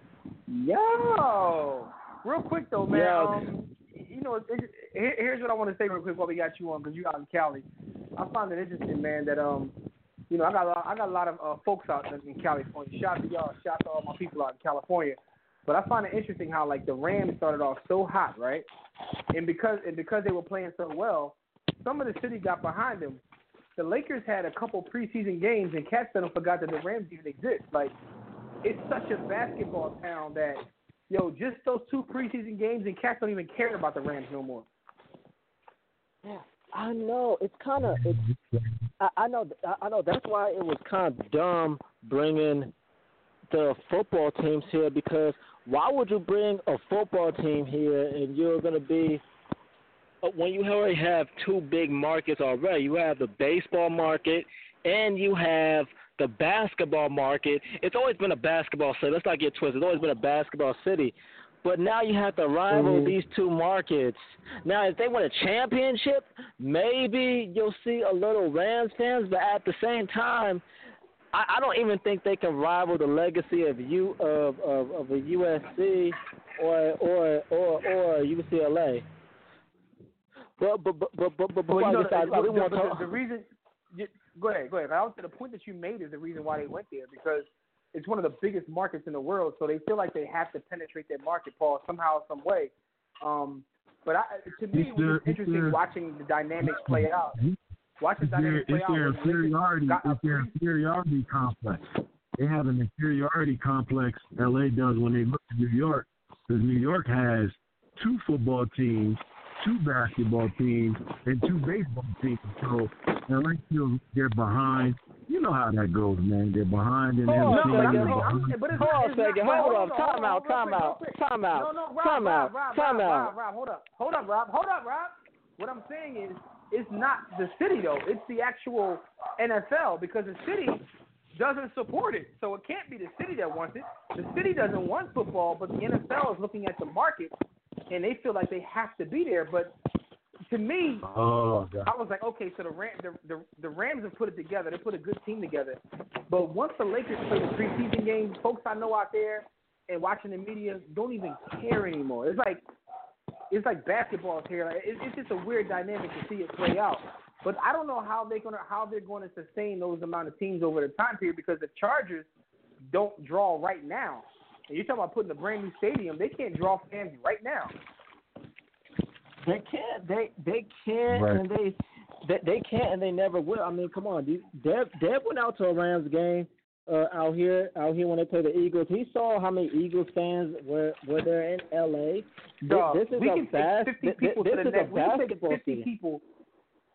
Take we can take 50 people to the next Chargers game and walk up and get tickets. You can't do that in Philadelphia. You can't do that in Green Bay. Like this, you also can't do that in a Lakers game. So it's, it's it's just it's clearly not a football town. But anyway, man. With that being said, Rob, what else you got for us, man? While you're here. Oh, okay. The Kanye thing. Uh, oh, oh, oh, oh, before we get to the Kanye thing, what'd you say about Ken politics, ah, sports? Um, No, I said I, I I, always- what, I was saying is, do you think that it affects sports in any way at all? And from from the from the game Yeah. standpoint, does it affect the game I at all? I'm, I mean, yes. Without politics and sports, uh, these, these these these white folk will never enjoy the black athletes they see now. You know, people don't really take that into Okay. account. You know, when they integrated the league, and and like he said, or like one a smart, like one white person told me, wherever there's money, there's politics. And you know, I'm, I'm gonna re-listen to what Tobias said because Tobias just broke it down. Like it's all about Mhm. it's all about it's it's all about the dollar. The reason why the Chargers left was because nobody wanted to to deal with the cost and all that with the stadiums. LA wants to do it because they're Mhm. gentrifying everything anyway. You know what I'm saying? The the thing same thing is Yeah. going on with the with the Raiders. They want to gentrify everything anyway. Um um the same thing will happen to the 49ers. They don't even play in the, in the Bay in any of the Bay Area. They play way down the coast, like in a in the middle of like a a a, a, a rich not non-populated area, you know. And and Yeah, about athletes, about about about the athletes, um, about about about you know how you separate the athletes from politics. It's very hard for me because Jim Brown really, really, really broke my heart. Well, my heart. I, I it's, it really broke my heart because this is a guy where your grandfather. This is a guy that your No, grandfather. He broke our hearts too, man. He broke our hearts Yeah, this- too. I'm blaming I'm, the- the- I'm I'm blaming it on E. CTE. I mean, I mean, I mean, no, this is a, no. I, I don't, I don't, I, I, I I don't agree with that. I don't agree with CT because you got, I, I, got, I know some. I, I talked to some Black Panthers who've been through a lot of PTSD. You know, you know, with the government trying to kill them and all kinds of crazy stuff, and they still in their right mind. You know, um, but the thing is, um, no, you you missed my point. my point is I'm blaming it on that because I don't want to deal with the fact of of what the reality is. But anyway, go ahead though. Go ahead. I oh I feel I I I I I, I feel you and it's it's it's it's it's it's it's it's, it's hard and people people got to look at the future and the end game and the legacy and and and and, Jimmy always says this quote do you want to be on the right side of history or the wrong side of history? And the thing is, through all you know, you know, you always want to be on a on the, not on the right side of history. Just just, just think consciously. I mean, people were talking, and I want to use Eminem's reference, people people were talking about why why is Eminem talking about Donald Trump well, he always want followers, this and that. He's just trying to ride off the being woke agenda. Well, if you listen to his albums before, he was talking about George Bush. So like you can Mhm. see the consistent, so you can see the consistency. And if George Brown, uh, excuse me, Jim Brown wanted to be consistent, like in the '60s, and um, uh, and stand up for Ali, and when he was talking about black economics, and when he was talking about black ownership in the '80s, '70s, and '80s, he should be consistent on on this note. When somebody is is like basically a manifestation of white supremacy and probably the most powerful position in the world. So I, I, I it's it's it's it's it's hard for me to to to um to um to convey that reality, but it's it's a reality, and for people and and, and, and for people like e- e- even when I told people when um when uh when uh when, you know I got argument in class when people got mad that I told them I voted third party, and they reached and and and, and I, the whole class was arguing, and I tried to tell them like Trump is not the only. It, it, it's like it's like black folk know that Trump is not the only uh racist white president or racist white man that ever walked the face of the earth. You know what I'm saying? There are millions like there are millions there are millions li- there are millions like him. And why vote third party? Because I don't want to compromise. My great grandma was a mammy. Amen. My dad at one point was a was a union worker. Was was was was was Uh-huh. was a union was a union worker. And when when when they were boycotting Alan Rouse in the in the late nineties, he told me don't go to the store, don't go don't don't cross the picket line. You know what I'm saying? People very fair wages. You know, uh, th- th- and, and and every I, I think I think um somebody said it at best. Um, and everything you do is a political stance. The woman you pick is a political stance. The food you eat is a political stance. The thing that we convey in, you know, the, the ratchet videos and stuff I, I share with my friends a political stance. Like I ain't gonna lie, some I, sh- I share funny pictures and stuff on Instagram, you know, on the low on the low key in the DMs, but I don't go Oh, as man, far listen, to say to, to say to say Listen, wait wait wait I don't go as I, I don't go as far to say as as as generalize the entire group. Like you know, like a lot of dudes generalize uh, baby mamas, they generalize our people, they generalize Latinos, they generalize everything. I don't go as far as that. You know what I'm saying? Sharing that that type of energy. I, you know what I'm saying? So yeah. Listen, man, it's not wrong. It's not wrong, man. You gotta be diverse, man. Like I I donate my time in the community, but also double tap fat pictures on IG. But anyway, Rob, man, Rob, real quick uh, to what you Rob, went. you've supported us for a long time. We appreciate you, brother. I just want to say that we do Absolutely. really, really appreciate you. We gotta you. move on though, Rob. one- But thank, thanks for the call, I- man. I- Thanks for checking in for I- my I- I- Cali, man. I did, oh, Yeah, oh, I just want to say one more. Uh, th- th- thanks, man. Go I just want to say one more thing. I just want to say one more thing. To to Tobias talking about undocumented immigrants and stuff like that. I want I want to tell all brothers to look up the history of Mexico in relation to Afri- to to Africans and how the second president of Mexico abolished slavery, how Mexican American war was about slavery, and and and to think about this, uh, like one thing I don't agree with Dr. Claude Anderson is when he's talking when he's very anti-immigrant, and to me he's very anti-African in his approach to not reaching out to to the to the motherland and doing some economic work with them. That's what you have to do. The resources is there. The money, the spending power is here, but the resources are there. If you make those two connections, things will happen. You know, you they can Yeah, deport, but it- deport, not, or it's, they it's, they it's, they it's they they that too. they, they, It's listen, listen, listen. They too, can, Robert. they, We don't have they can to go into support it, but on they. Yeah, yeah, yeah, yeah, but they can deport all undocumented immigrants the next tomorrow, and black folk will still not have jobs. We'll still be in poverty, and, and we'll still be in the same state we were 50 years ago. So, yeah, but, but it's, Rob, it's, that, that's that's a that's a bit that's a way deeper discussion because Dr. Claude, his approach and his thinking isn't that simple. It's not as, it's not that simplified. There's a reason why he says what he says, and and you know we we we can get into that offline, man. But thanks for your call. We got to move on. yeah. Over, All right, fly, peace, Eagles peace. fly, man. Peace. All right, uh,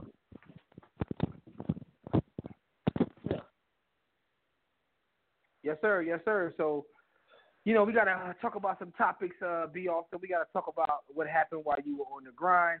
And this is brought to you by Sports the Book. If you're tired of reading the same old sports book with the same old sports list, rankings, and imaginary starting lineups and all that trash out there, go to sportsthebook.com or warroomsports.com and get your copy of Sports the Book. Um, it's an amazing bestseller, and you got to copy. It. Sportsthebook.com.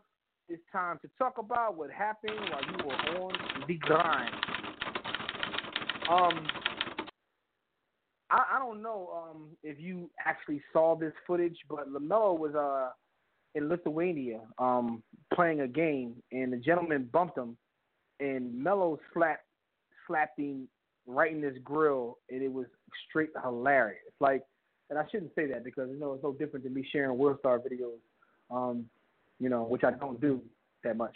But uh, like Melo straight slapped this ball, man, and then you know Joe got up, took him, and started to a little incident over there. But did you see the video footage at all?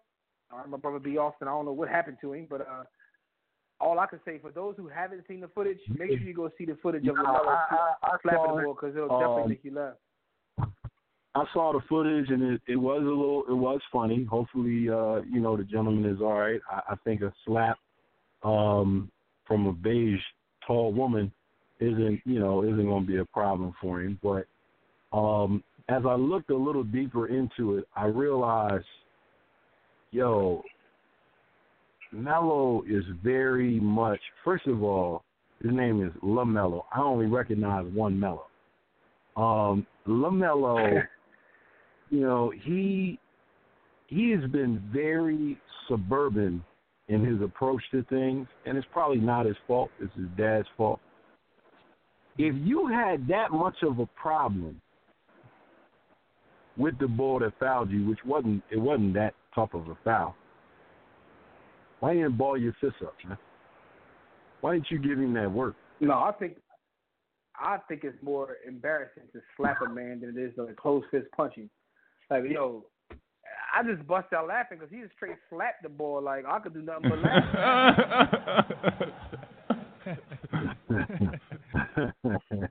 yo, it's, it's it's it's way more embarrassing. Like yo, it's way more embarrassing. To get snuffed is one thing, but to get open hand slapped is kind of embarrassing, man. But shout out to LaMelo, man, because LaMelo, they say he's six eight now. I don't know how tall he is, but the boy definitely grew paws, and he's he's um he's actually looking like an NBA player these days in terms of his size. But, uh, he's legit. I say this: he's legit six six. He might be six seven, legit. Like he's yeah, he's tall. He is definitely tall. So uh, the the- you know, but NBA, the NBA is not in his future. The NBA is not in his future. I'm sorry to tell y'all, you know, know. big baller brand fans, I, the NBA is not in. I honestly don't know. I don't know. I think he may get a shot, and the reason I say it is because his game, he has game, um, and he's like filling out his size, um, and pause. But I, I just I, he may get a shot. He definitely may get a shot, man. So had to bring it up because we got to keep up uh, to the big baller brand. Um, those holding line, we'll get you in a minute. I want to bring this uh this story up for our next caller on uh, B Austin because I got to hear your opinion on it. Right, the uh, a mother has filed a federal lawsuit after her son was cut from the varsity soccer team. Now, I want to give you a little bit of context because the because the headlines read just like that, and I was going in and I read you know a little bit. Of, I, I got a little bit of the story, and not that my opinion changed anyway, but basically he played junior varsity, moved up to varsity or whatever, and he was cut. Um, they said he was on the borderline of making the team, but it was a couple guys who played JV who didn't make it, and because because of uh his school, the men aren't allowed to go back and play JV as a junior. You only can be on the varsity team, but those same rules don't apply for the females. Um, and you know, I, funny thing is, I remember in my school, I think it was the same way too. You couldn't play JV as a junior.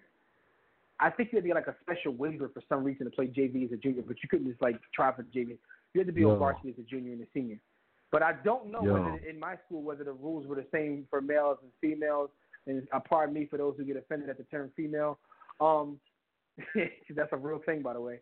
Uh, but so that's that's what the lawsuit is saying that it's it's, it's you, you know it's it's unfair because um, the ladies teams can actually do that. What do you think about the Um, story? Do you think that part changes? Do you think that part changes your immediate reaction? No, I think that her son trash, and he shouldn't even want to play JV as a junior. You know, like well, you know Okay. what? Let me not. Let me, let me not. Uh, yo, I, I'm I am with you in my high school experience. Once you hit junior year, you couldn't play JV, and the way we Mhm. was wired, none of us wanted to play JV after you know junior year. Like if we if we weren't varsity, matter of fact, if we weren't starting or getting serious minutes, like what do we what is we what are we doing here? Why are we here? Like we not. But her argument is her son. Her son just loves the game of soccer, and he just wants to play. And Well, then go be, play it'd rugby. be easy for him to play. Go play rec. so basically, you uh, given given that context of how the feet uh the, the excuse me the ladies soccer team is has different rules, you still think it's soft, huh? Yeah, yeah, yeah, yeah. I think that she's feminizing her that. son when something when something happens Damn. that that she doesn't like, she's not gonna get him out there to run those hills, get him that training to get him better, yell at him, make him make him, you know, him put in twenty five minutes in the morning, twenty five minutes at night after practice, you know, to get better to earn what it is that he wants, which is a varsity look. He wasn't good enough. He wasn't good enough. It's going to happen in life. It's going to happen. Yeah, yeah. And get not a choice. You either accept it and move on to something you can be good at, or you put the work in because you want it that bad. She did not Yo, see the, the movie Rudy. She didn't see Rudy. She didn't get the lesson from Rudy, man. Yo, Rudy, All right, well, listen, accept it. He didn't accept it. Yo, no, I would. Yo, I don't care. I'm gonna put this work in.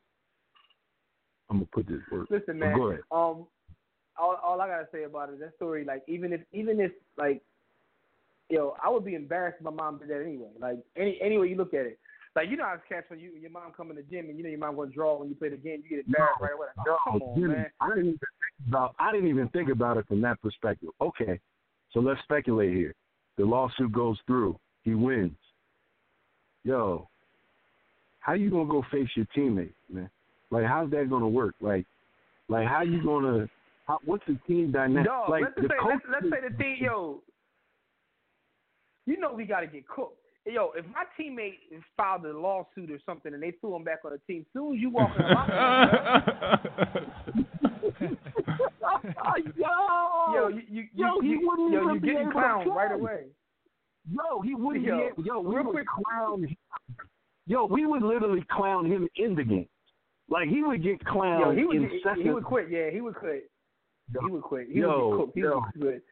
Yo, because on the low, Speaking of on the low, we, we talked about Richie Incognito, but yo, what he did to, to yo, that happened every day around my way. Like, like the song, you be alright. you tough, right? like figure out, B. Yo, real quick though, um, Kyrie Irving, right? He apologized for former flat Earth theory. Um, I saw the article that said he now believes the Earth is round, but I actually listened to the podcast in which he said this. He didn't necessarily say that he believes the Earth is round. What he said was he didn't recognize the power in his words, and he apologized if he hurt anyone with his whole thing and how he was stuck in the matrix of just conspiracy theories at the time.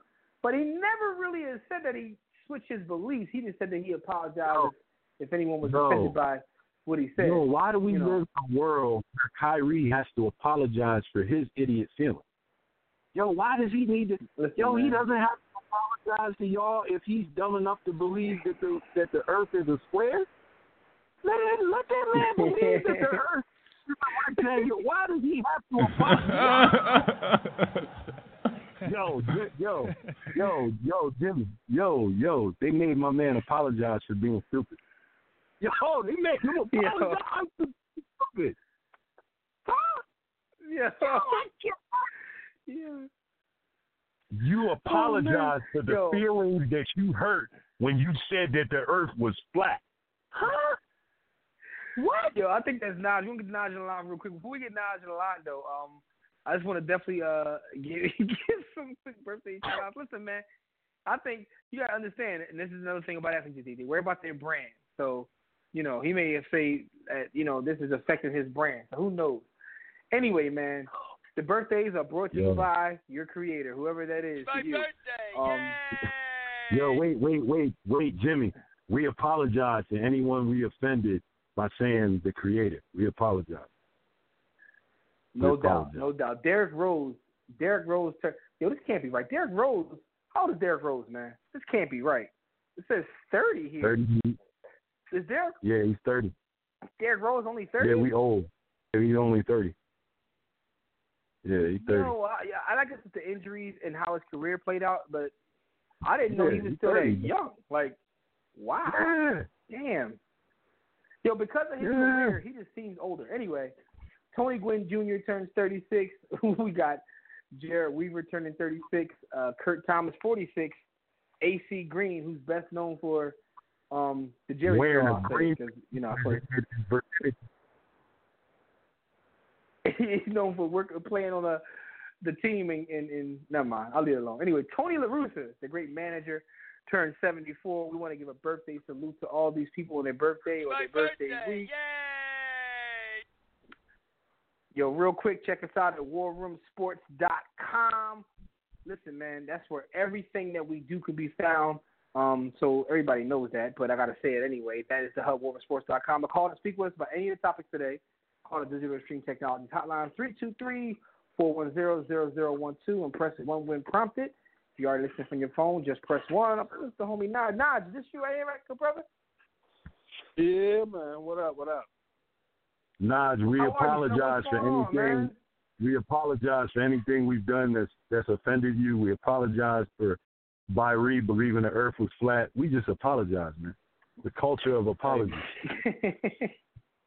Uh, See, Oh, and, and now, see, this this gets us into a weird place, man. Because I I think it's presented to the world as if everybody is sensitive, and these apologies are because we're a sensitive society. Well, the reality of it is, we are a corporate society, and these apologies are based on branding, uh, not losing Yeah. customers, and making sure the money keeps rolling in. So that company that sent you that apology, they don't give a damn about your feelings. They just want you to keep shopping. And Kyrie's Percep- team, I'm sure, will get together. Per- perception is reality. So the perception is we saw. So I'm gonna go with we saw.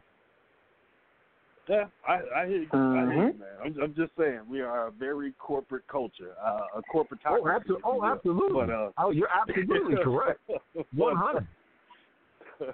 but uh, you know, the, the soccer story now that get, that gets into interesting things because cause, just because of what we're talking about right now. Like soccer culture is not the most athletic pool of talent, so to say.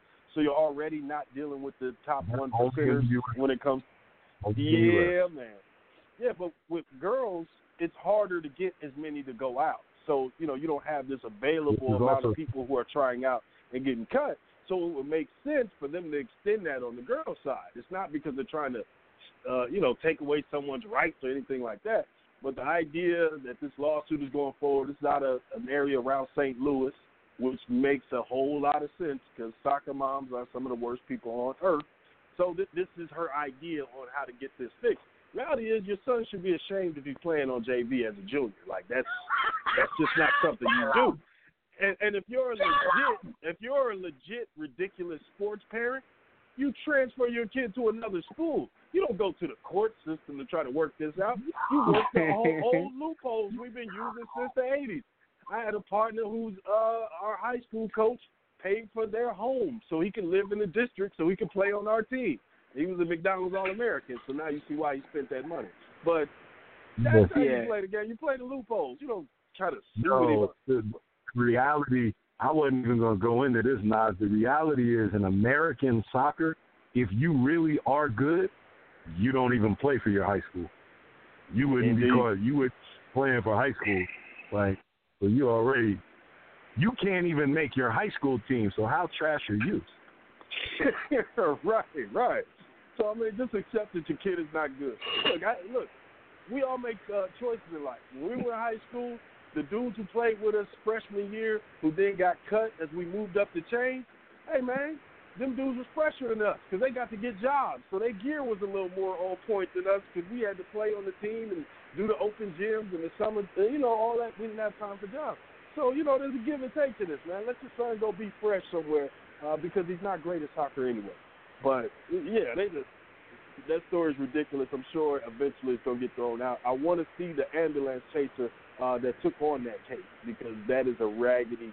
Uh, it reminds me of the yeah. uh, but see, but, the but, but, no, affirmative but, here- action but, but, case here, but from here's the uh, Texas. Though. Here's the thing, though. What, what, yeah, and I Go get ahead. your point about the, the girls not going out, but her point wasn't that he was good. It's like soccer was like what he liked to do, and she wanted him to be able to do it. But she was like, she was really fighting to get him on JV, saying that he can't even go back to JV when he definitely will make JV. He just came off of the JV team, but he can't follow the same rules that the girls can. So that's kind of what the. So I don't think her argument was like You know she the knows he point. ain't that good, but she just wants him to have that. But Nas Right, made but, the but ultimate couching the point. argument in He should be IX. This is embarrassed. yeah. He should be embarrassed oh, because listen, he has to. I told you if if if he's my teammate, we gonna cook him. He gonna catch all kinds of all kinds of uh, you know trash talk. He he gonna want to quit anyway. He gonna be like, Mom, I'm not playing. They keep talking about me. all day, all day, and and deservedly so, man. But like I said, this is this sounds like a Mhm. lawyer who is hell bent on going after Title IX, and he's found a way to do it, and he's found the right client, so he wants to go after it. Mm, This there is what go. happened with the Abigail Fisher case in Texas. Uh, you had a whole, you know, group of lawyers down there who wanted to go after AA, and she was just the conduit for them to do it. And then it found, then they found out she didn't have the scores, she didn't have the, you know, off out of school volunteerism, she didn't have any extra credit credentials, and she came from a school where she wasn't in the top percentile, and it was a really small, rural, raggedy school. So once that came out, you know, it, it went to hell, and I think that's what we're seeing with this. I think lawyers are Okay, and, and that's trying to come up that's with an amazing point. That's an amazing point. Amazing point. But yeah, man. I didn't even think Yeah, about man, that. that- I didn't even think about that angle. Yeah, because what else would you couch the lawsuit in? It, it has to be something where you're saying these girls are getting privilege uh, boys are not extended to. You know what I mean? But but whatever, man. So so Mhm. what? You kick a young freshman off the JV because your old shaven almost got your license. Junior still want to play on the JV. Like, nah, bro, that's not life. That's not how it works, man. Get better. Get better at your sport. Yo, he gets Uh, no Jumbo- yam. all day, all day.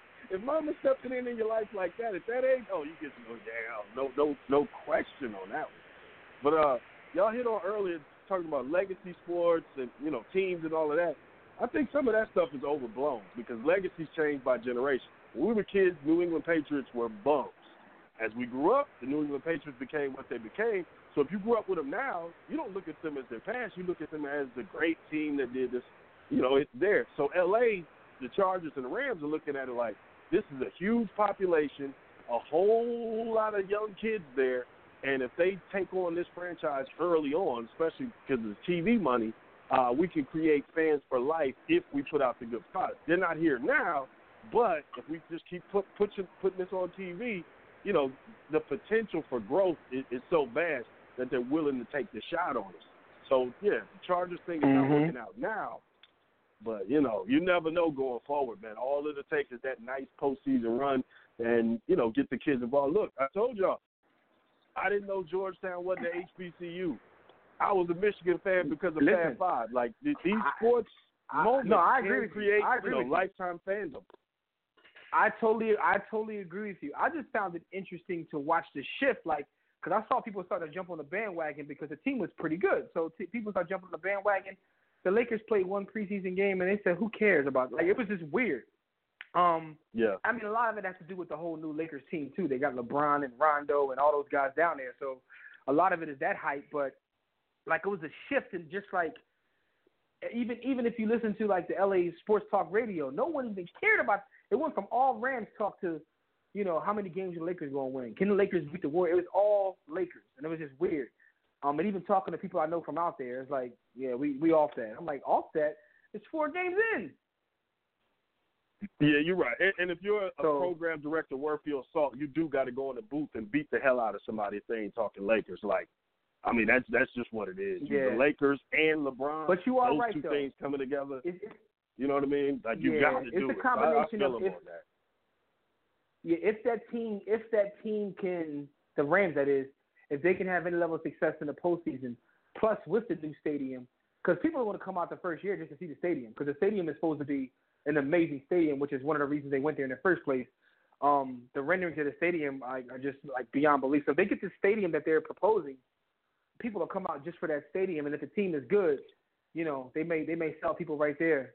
But who knows? Uh, time will tell. But it's just amazing like how much of a basketball town that LA is. So. Yeah, yeah, yeah. And, and like you said, deservedly so. Uh, and then on the other point, the Golden State thing, man. I think a lot of this comes from Golden State being so self-congratulatory and patting themselves on the back all the damn time. Uh, with you know, hey, we Mhm. changed how the league this. We ch- no, you got two of the top seven players in the league on your team, and then a few of the top what I'm what, saying. thirty on your team. Uh, you can call this genius coaching if you want to, but I will maintain that Raggedy Derek Fisher would be considered a genius if he had take, take, taken that Golden State job and Steve Kerr got stuck out there with Phil in New York. We would be talking about these two dudes in totally different ways because anybody can look like a genius Mhm. when that's what you're rolling out. So yeah, when the rest of the league tries to emulate it, yeah, you can run the same sets, but that ain't Steph coming off that pick and roll. That ain't KD That's exactly pulling up I at said. that, like y'all said, free throw line extended, That's two exactly crossovers in that same damn pull up that you can't do nothing about, but you know he gonna do it. What you gonna do about it? Take it in the face. That's the same thing I it. said. Like we can we can make all the we we can make all the adjustments in the world, but I ain't making adjustments with Steph. I ain't making adjustments with Klay. I'm not making adjustments with Durant. I'm not making like it's just a like like David West probably could start on a lot of teams. Like seriously. And I didn't even bring up the fact that now they got Boogie. Now they got Boogie. So I mean, you know, it's it's crazy. yeah, and try to find a time in the NBA where the second best player went to a championship winning team. Like you won't find another time where this happens. Not old guy Wilt coming somewhere. We talking about in his year, in his prime, young second best player in the league goes to a championship level team. Add Hakeem to those Utah Mhm. teams and tell me Mike wins six. So I mean, we, we're in No, unprecedented territory, man. But you No, know, nah, you play yeah. from Nah. June to June. Nah, Somebody's and, and, and I would like your. I, I know you've probably stated your opinion on that. What what what what is your feel to second best player in the world in his prime going to a world champion? I I, I you know because because Jimmy will say. And correct me if I'm wrong, Jimmy, but you'll say that that's crotchety old man get off my lawn. But what what what's your true feel no, about no, that? Actually, and actually, actually, no. competition? Actually, no. I said with the I said I said with the LeBron in Miami, I wasn't as mad. The KD thing, Right. um, you know, it's still his decision, whatever it may be. That just rubbed me the wrong way, Paul, because of the how it happened with them being up three one to that team and then Yeah. losing to that team and then him going there. To me, that made what he Yeah. did different than what LeBron did. So that the, my argument Gotcha. was when LeBron did what he did, that's different. Like he met with his friends in the off season and they said, "Yo, we gonna go to Miami." Like to, to me, that's a little different. Like I could see me, like my, my homies, like, "Yo, we gonna play down here in Miami." You know, the women and the beach and all that kind of stuff. Outside of the basketball part of it, to me, that's different than Dur- Durant. Like, uh, you know what he did. You know, but I think Right. people have Miami to would have had to at a be different coming time. off a, a, a record regular season wins and a championship, and then LeBron goes there to make the thing similar, man. Like we're already talking about champions when he walks in the door. So yeah, it is They a won little bit of old man 73 games. Like set the record. so it is a little bit of old man griping, but there's also like a balance of power thing. If somebody in your fantasy football group makes a trade that upsets the balance of power, everybody's gonna flip out. Y'all gonna try to get it vetoed. Like y'all gonna go off because now it's not competitive anymore.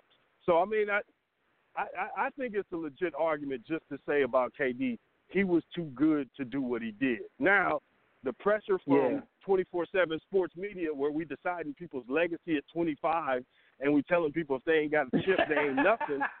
I think that's more responsible for him making that decision than anything. You know what I'm saying? The the Skip Baylorization of sports, like this ridiculous hot take era we in right now. Listen, listen. Uh, one of one of uh, shout to Miz who's in our group chat. He said that uh he was watching TV or listening to sports radio, and they were talking about how Patrick Mahomes is the Steph Curry of football.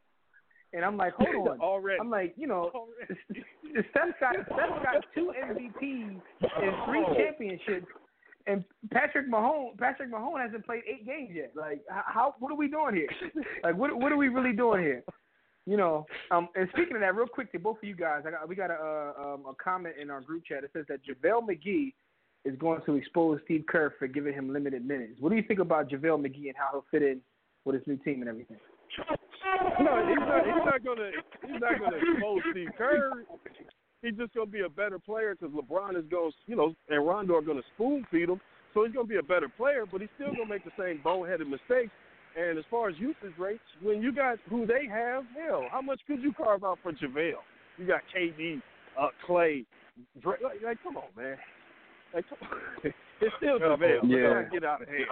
JaVale, JaVale, JaVale McGee averaged, it, get, don't give me, well, correct me if I'm wrong, he averaged 10 minutes or less for that Warriors team. Like, let's not get it twisted. If he ends up as the starting center, Steve Kerr's not going to be exposed at all. Just like you said, he's one of those players where I, I look at him and DeAndre Jordan and Tyson Chandler as guys, whoever the person is that passed them the ball should get half of the points for that score. yeah. They can't score on their own at all. And JaVale might do something like put a little shimmy shake on, reverse pivot, and shoot every now and again and miss everything. So he's a re- he's a retard. So he's an athletic retard and a great defensive presence. But let's not get it twisted like giving JaVale McGee 35 minutes a game if the team is giving JaVale McGee eight or nine minutes a game. Like, come on now. Come on. Right. I, I think. Yeah, I think. and I think. I essentially, think the like comment when, was when based y'all on like were the kids, couple, you, couple you're times still play. minutes.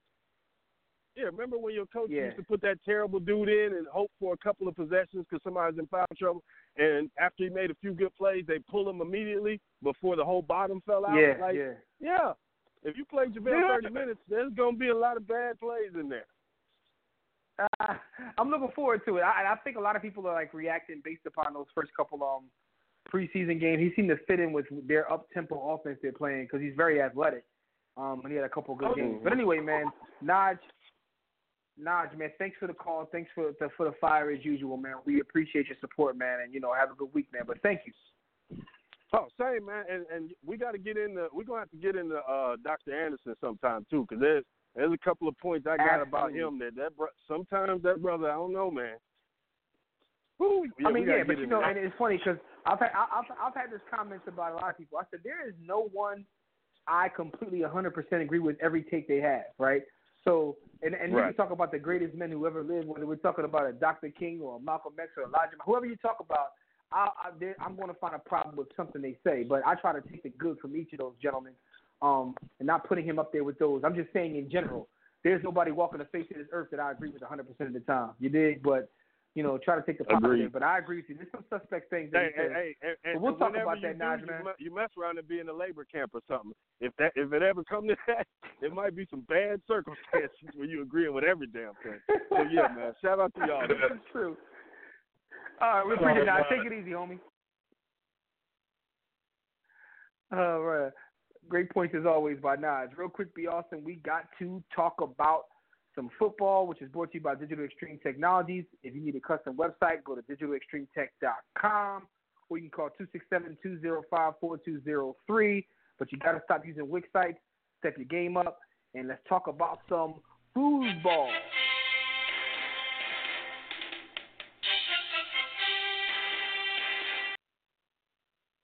I know people probably like talk about football. You don't watch football. No, I don't watch football. Although I'm kind of, I shouldn't say loosen my stance, but I, I'm just not the same. What I mean by that is right.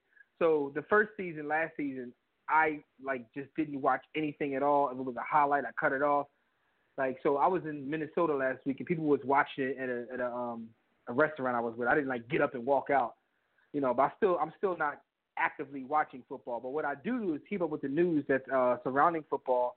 And there's like a story that I find interesting because it's part football, but it's part like labor relations, which is interesting to me. Um, and it's two stories, and I want to combine them here for you, B. Austin. And one is about Earl Thomas, um, who a lot of us believe will be one day be a Hall of Famer, but he got injured, and everybody knows he's fighting for a contract, but he came to play anyway. And as he was leaving the sideline, he gave the middle finger to his own squad. So he gave the Seahawks the middle finger as he was carted off the field with a broken leg. And what's kind of connected to this is Le'Veon Bell, who um, said he set the return in week seven during the bye week. And I think it has something to do with the amount of money he's able to get if he comes back for a portion of the season. Uh, but how do you see this thing playing out with now a high profile player getting hurt when he was arguing for a deal? Um, and Le'Veon basically now being a poster child for this, with him sitting out.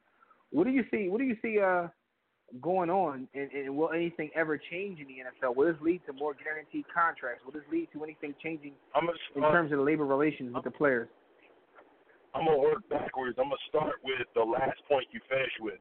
It's not gonna change much because the NFL has the weakest union in the world, and there's a Damn. huge there's a huge um, separation in that union when you look at God marquee players like uh, I don't know, take Tom Brady for instance, or Drew Brees or Aaron Rodgers.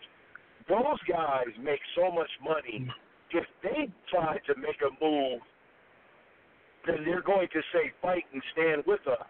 But the average NFL player doesn't make enough money to have the cojones to stand up and fight the ownership in the NFL. So that's where it therein lies. the do, do you think? They won't take Do you think Tom Brady is even? You think Tom Brady's even willing to help if they ask him to come fight with us, considering the amount of money he made? He hangs with the owner. I mean, it, Yeah, he, if, yeah, if, they, if, they ask, if they ask Tom Brady, listen, I already know what's gonna happen. As soon the first thing they do, they ask Tom Brady to come stand with us. You know,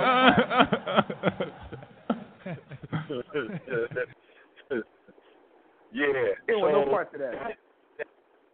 Yeah, the labor, the labor, the labor dispute until the NFL gets a stronger union, that that ain't gonna change. I feel bad for Earl Mhm. Thomas because now his legacy that may become a part of his legacy. That middle finger in Yeah, Seattle, yeah. and, and he's Uh-huh. not that type. Like he's a classy guy. He just get is, was getting frustrated with the fact that he lays it on the line. You all know how Earl Thomas plays football, like a missile with no brain. Yeah. He's an unguided, and he asked them to pay me commensurate with the fact that I'm still the best free safety in the universe, and they was like, uh, uh, and now he's injured. Le'Veon, Yeah. I'm not mad at Le'Veon at all.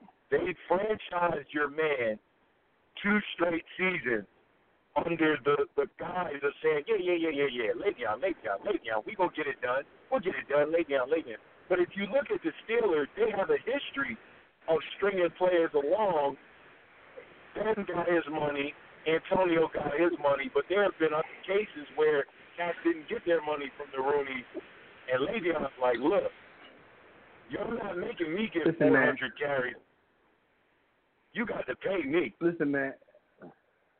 I, I, I've uh, one of these days, cats will realize that you know the the the, the actual sports and sports business, like they're they're they're both there. They're different things. Sports business is sports business.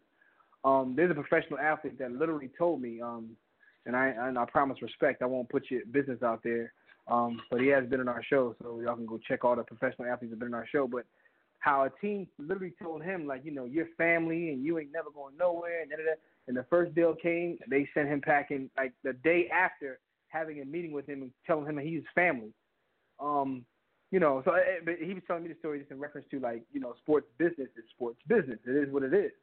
Um, you know, so it's. I think a, a lot of young players probably will see this though. And, but what can it actually do? Who knows? I mean, because what's the alternative, right?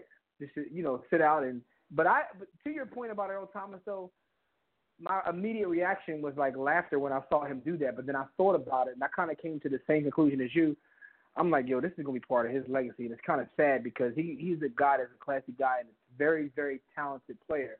In fact, one a guy I think may may possibly go to the Hall of Fame, and I can see them trying to hold this against him because, and it made me. It's a teaching moment too, right? So you tell the youth like you got to control your emotions. You can then make one decision in, in a split second when you're acting on emotion, and you know, and it carries with you forever. You know what I mean? Now, so it's a Contacts. So contact his teammates. Well, we got we, only, we only got you only got ten seconds, but we gotta get out of here. Go ahead though. uh, his teammates knew it wasn't directed to them. It was strictly at the at management and coaching staff. Um, Le'Veon Bell, go get your money double back, boy. Don't let them get you. If you play from week ten Yeah. on, you get your your vested interest in that year, and it counts towards your pension. So hold out and get that money. Okay. Yeah, I knew it was something. I knew it was something in regards to that, man. So, I mean, we'll see what happens, man. But um, and I know I, everybody knows who it was directed at, but you know how people hold against, like especially the media. Well, that they'll, they'll bring that up, um, and try to make him out to be a bad guy when that's not even who he is. Anyway, man. With that being said, man, be awesome. Salute to you, man. We rocked this evening. It was a great show. But thank you, brothers and sisters, for joining us for another briefing in the war room. Shout out to everybody in the chat room, Facebook, Twitter, those in the group chat. Salute to y'all. Um, you know, everybody, man. We got a lot of a lot of conversation today, man. All the calls who called and got in, we appreciate it. Those we didn't get a chance to get to, we apologize. Gus, salute to you for handicapping the games and come on and talk to us for a little bit. Tune in next week, live right here on demand as we recap NFL Week Five and preview Week Six. We'll also catch you up in everything else happening in sports in general, because every sport is pretty much playing right now. A lot of boxing going on too. We got to bring that up.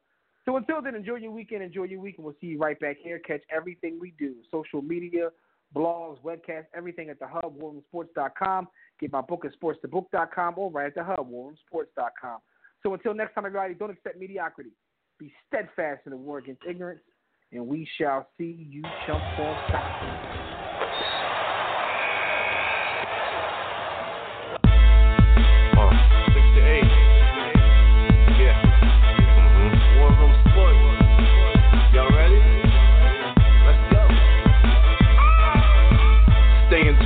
Jimmy.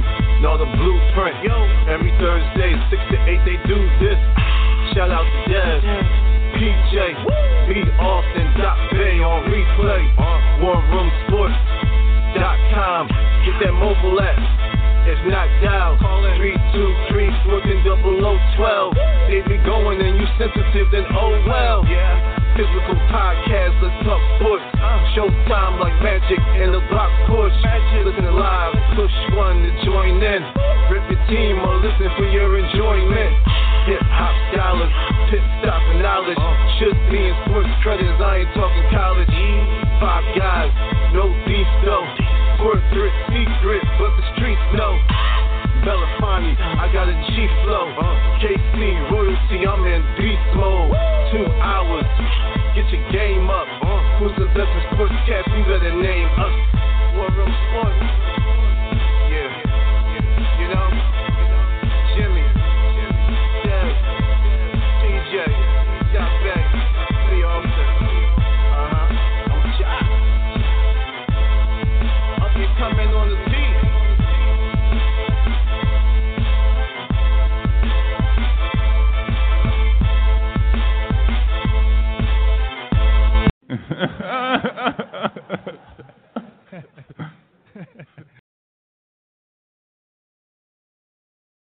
War Room Sports.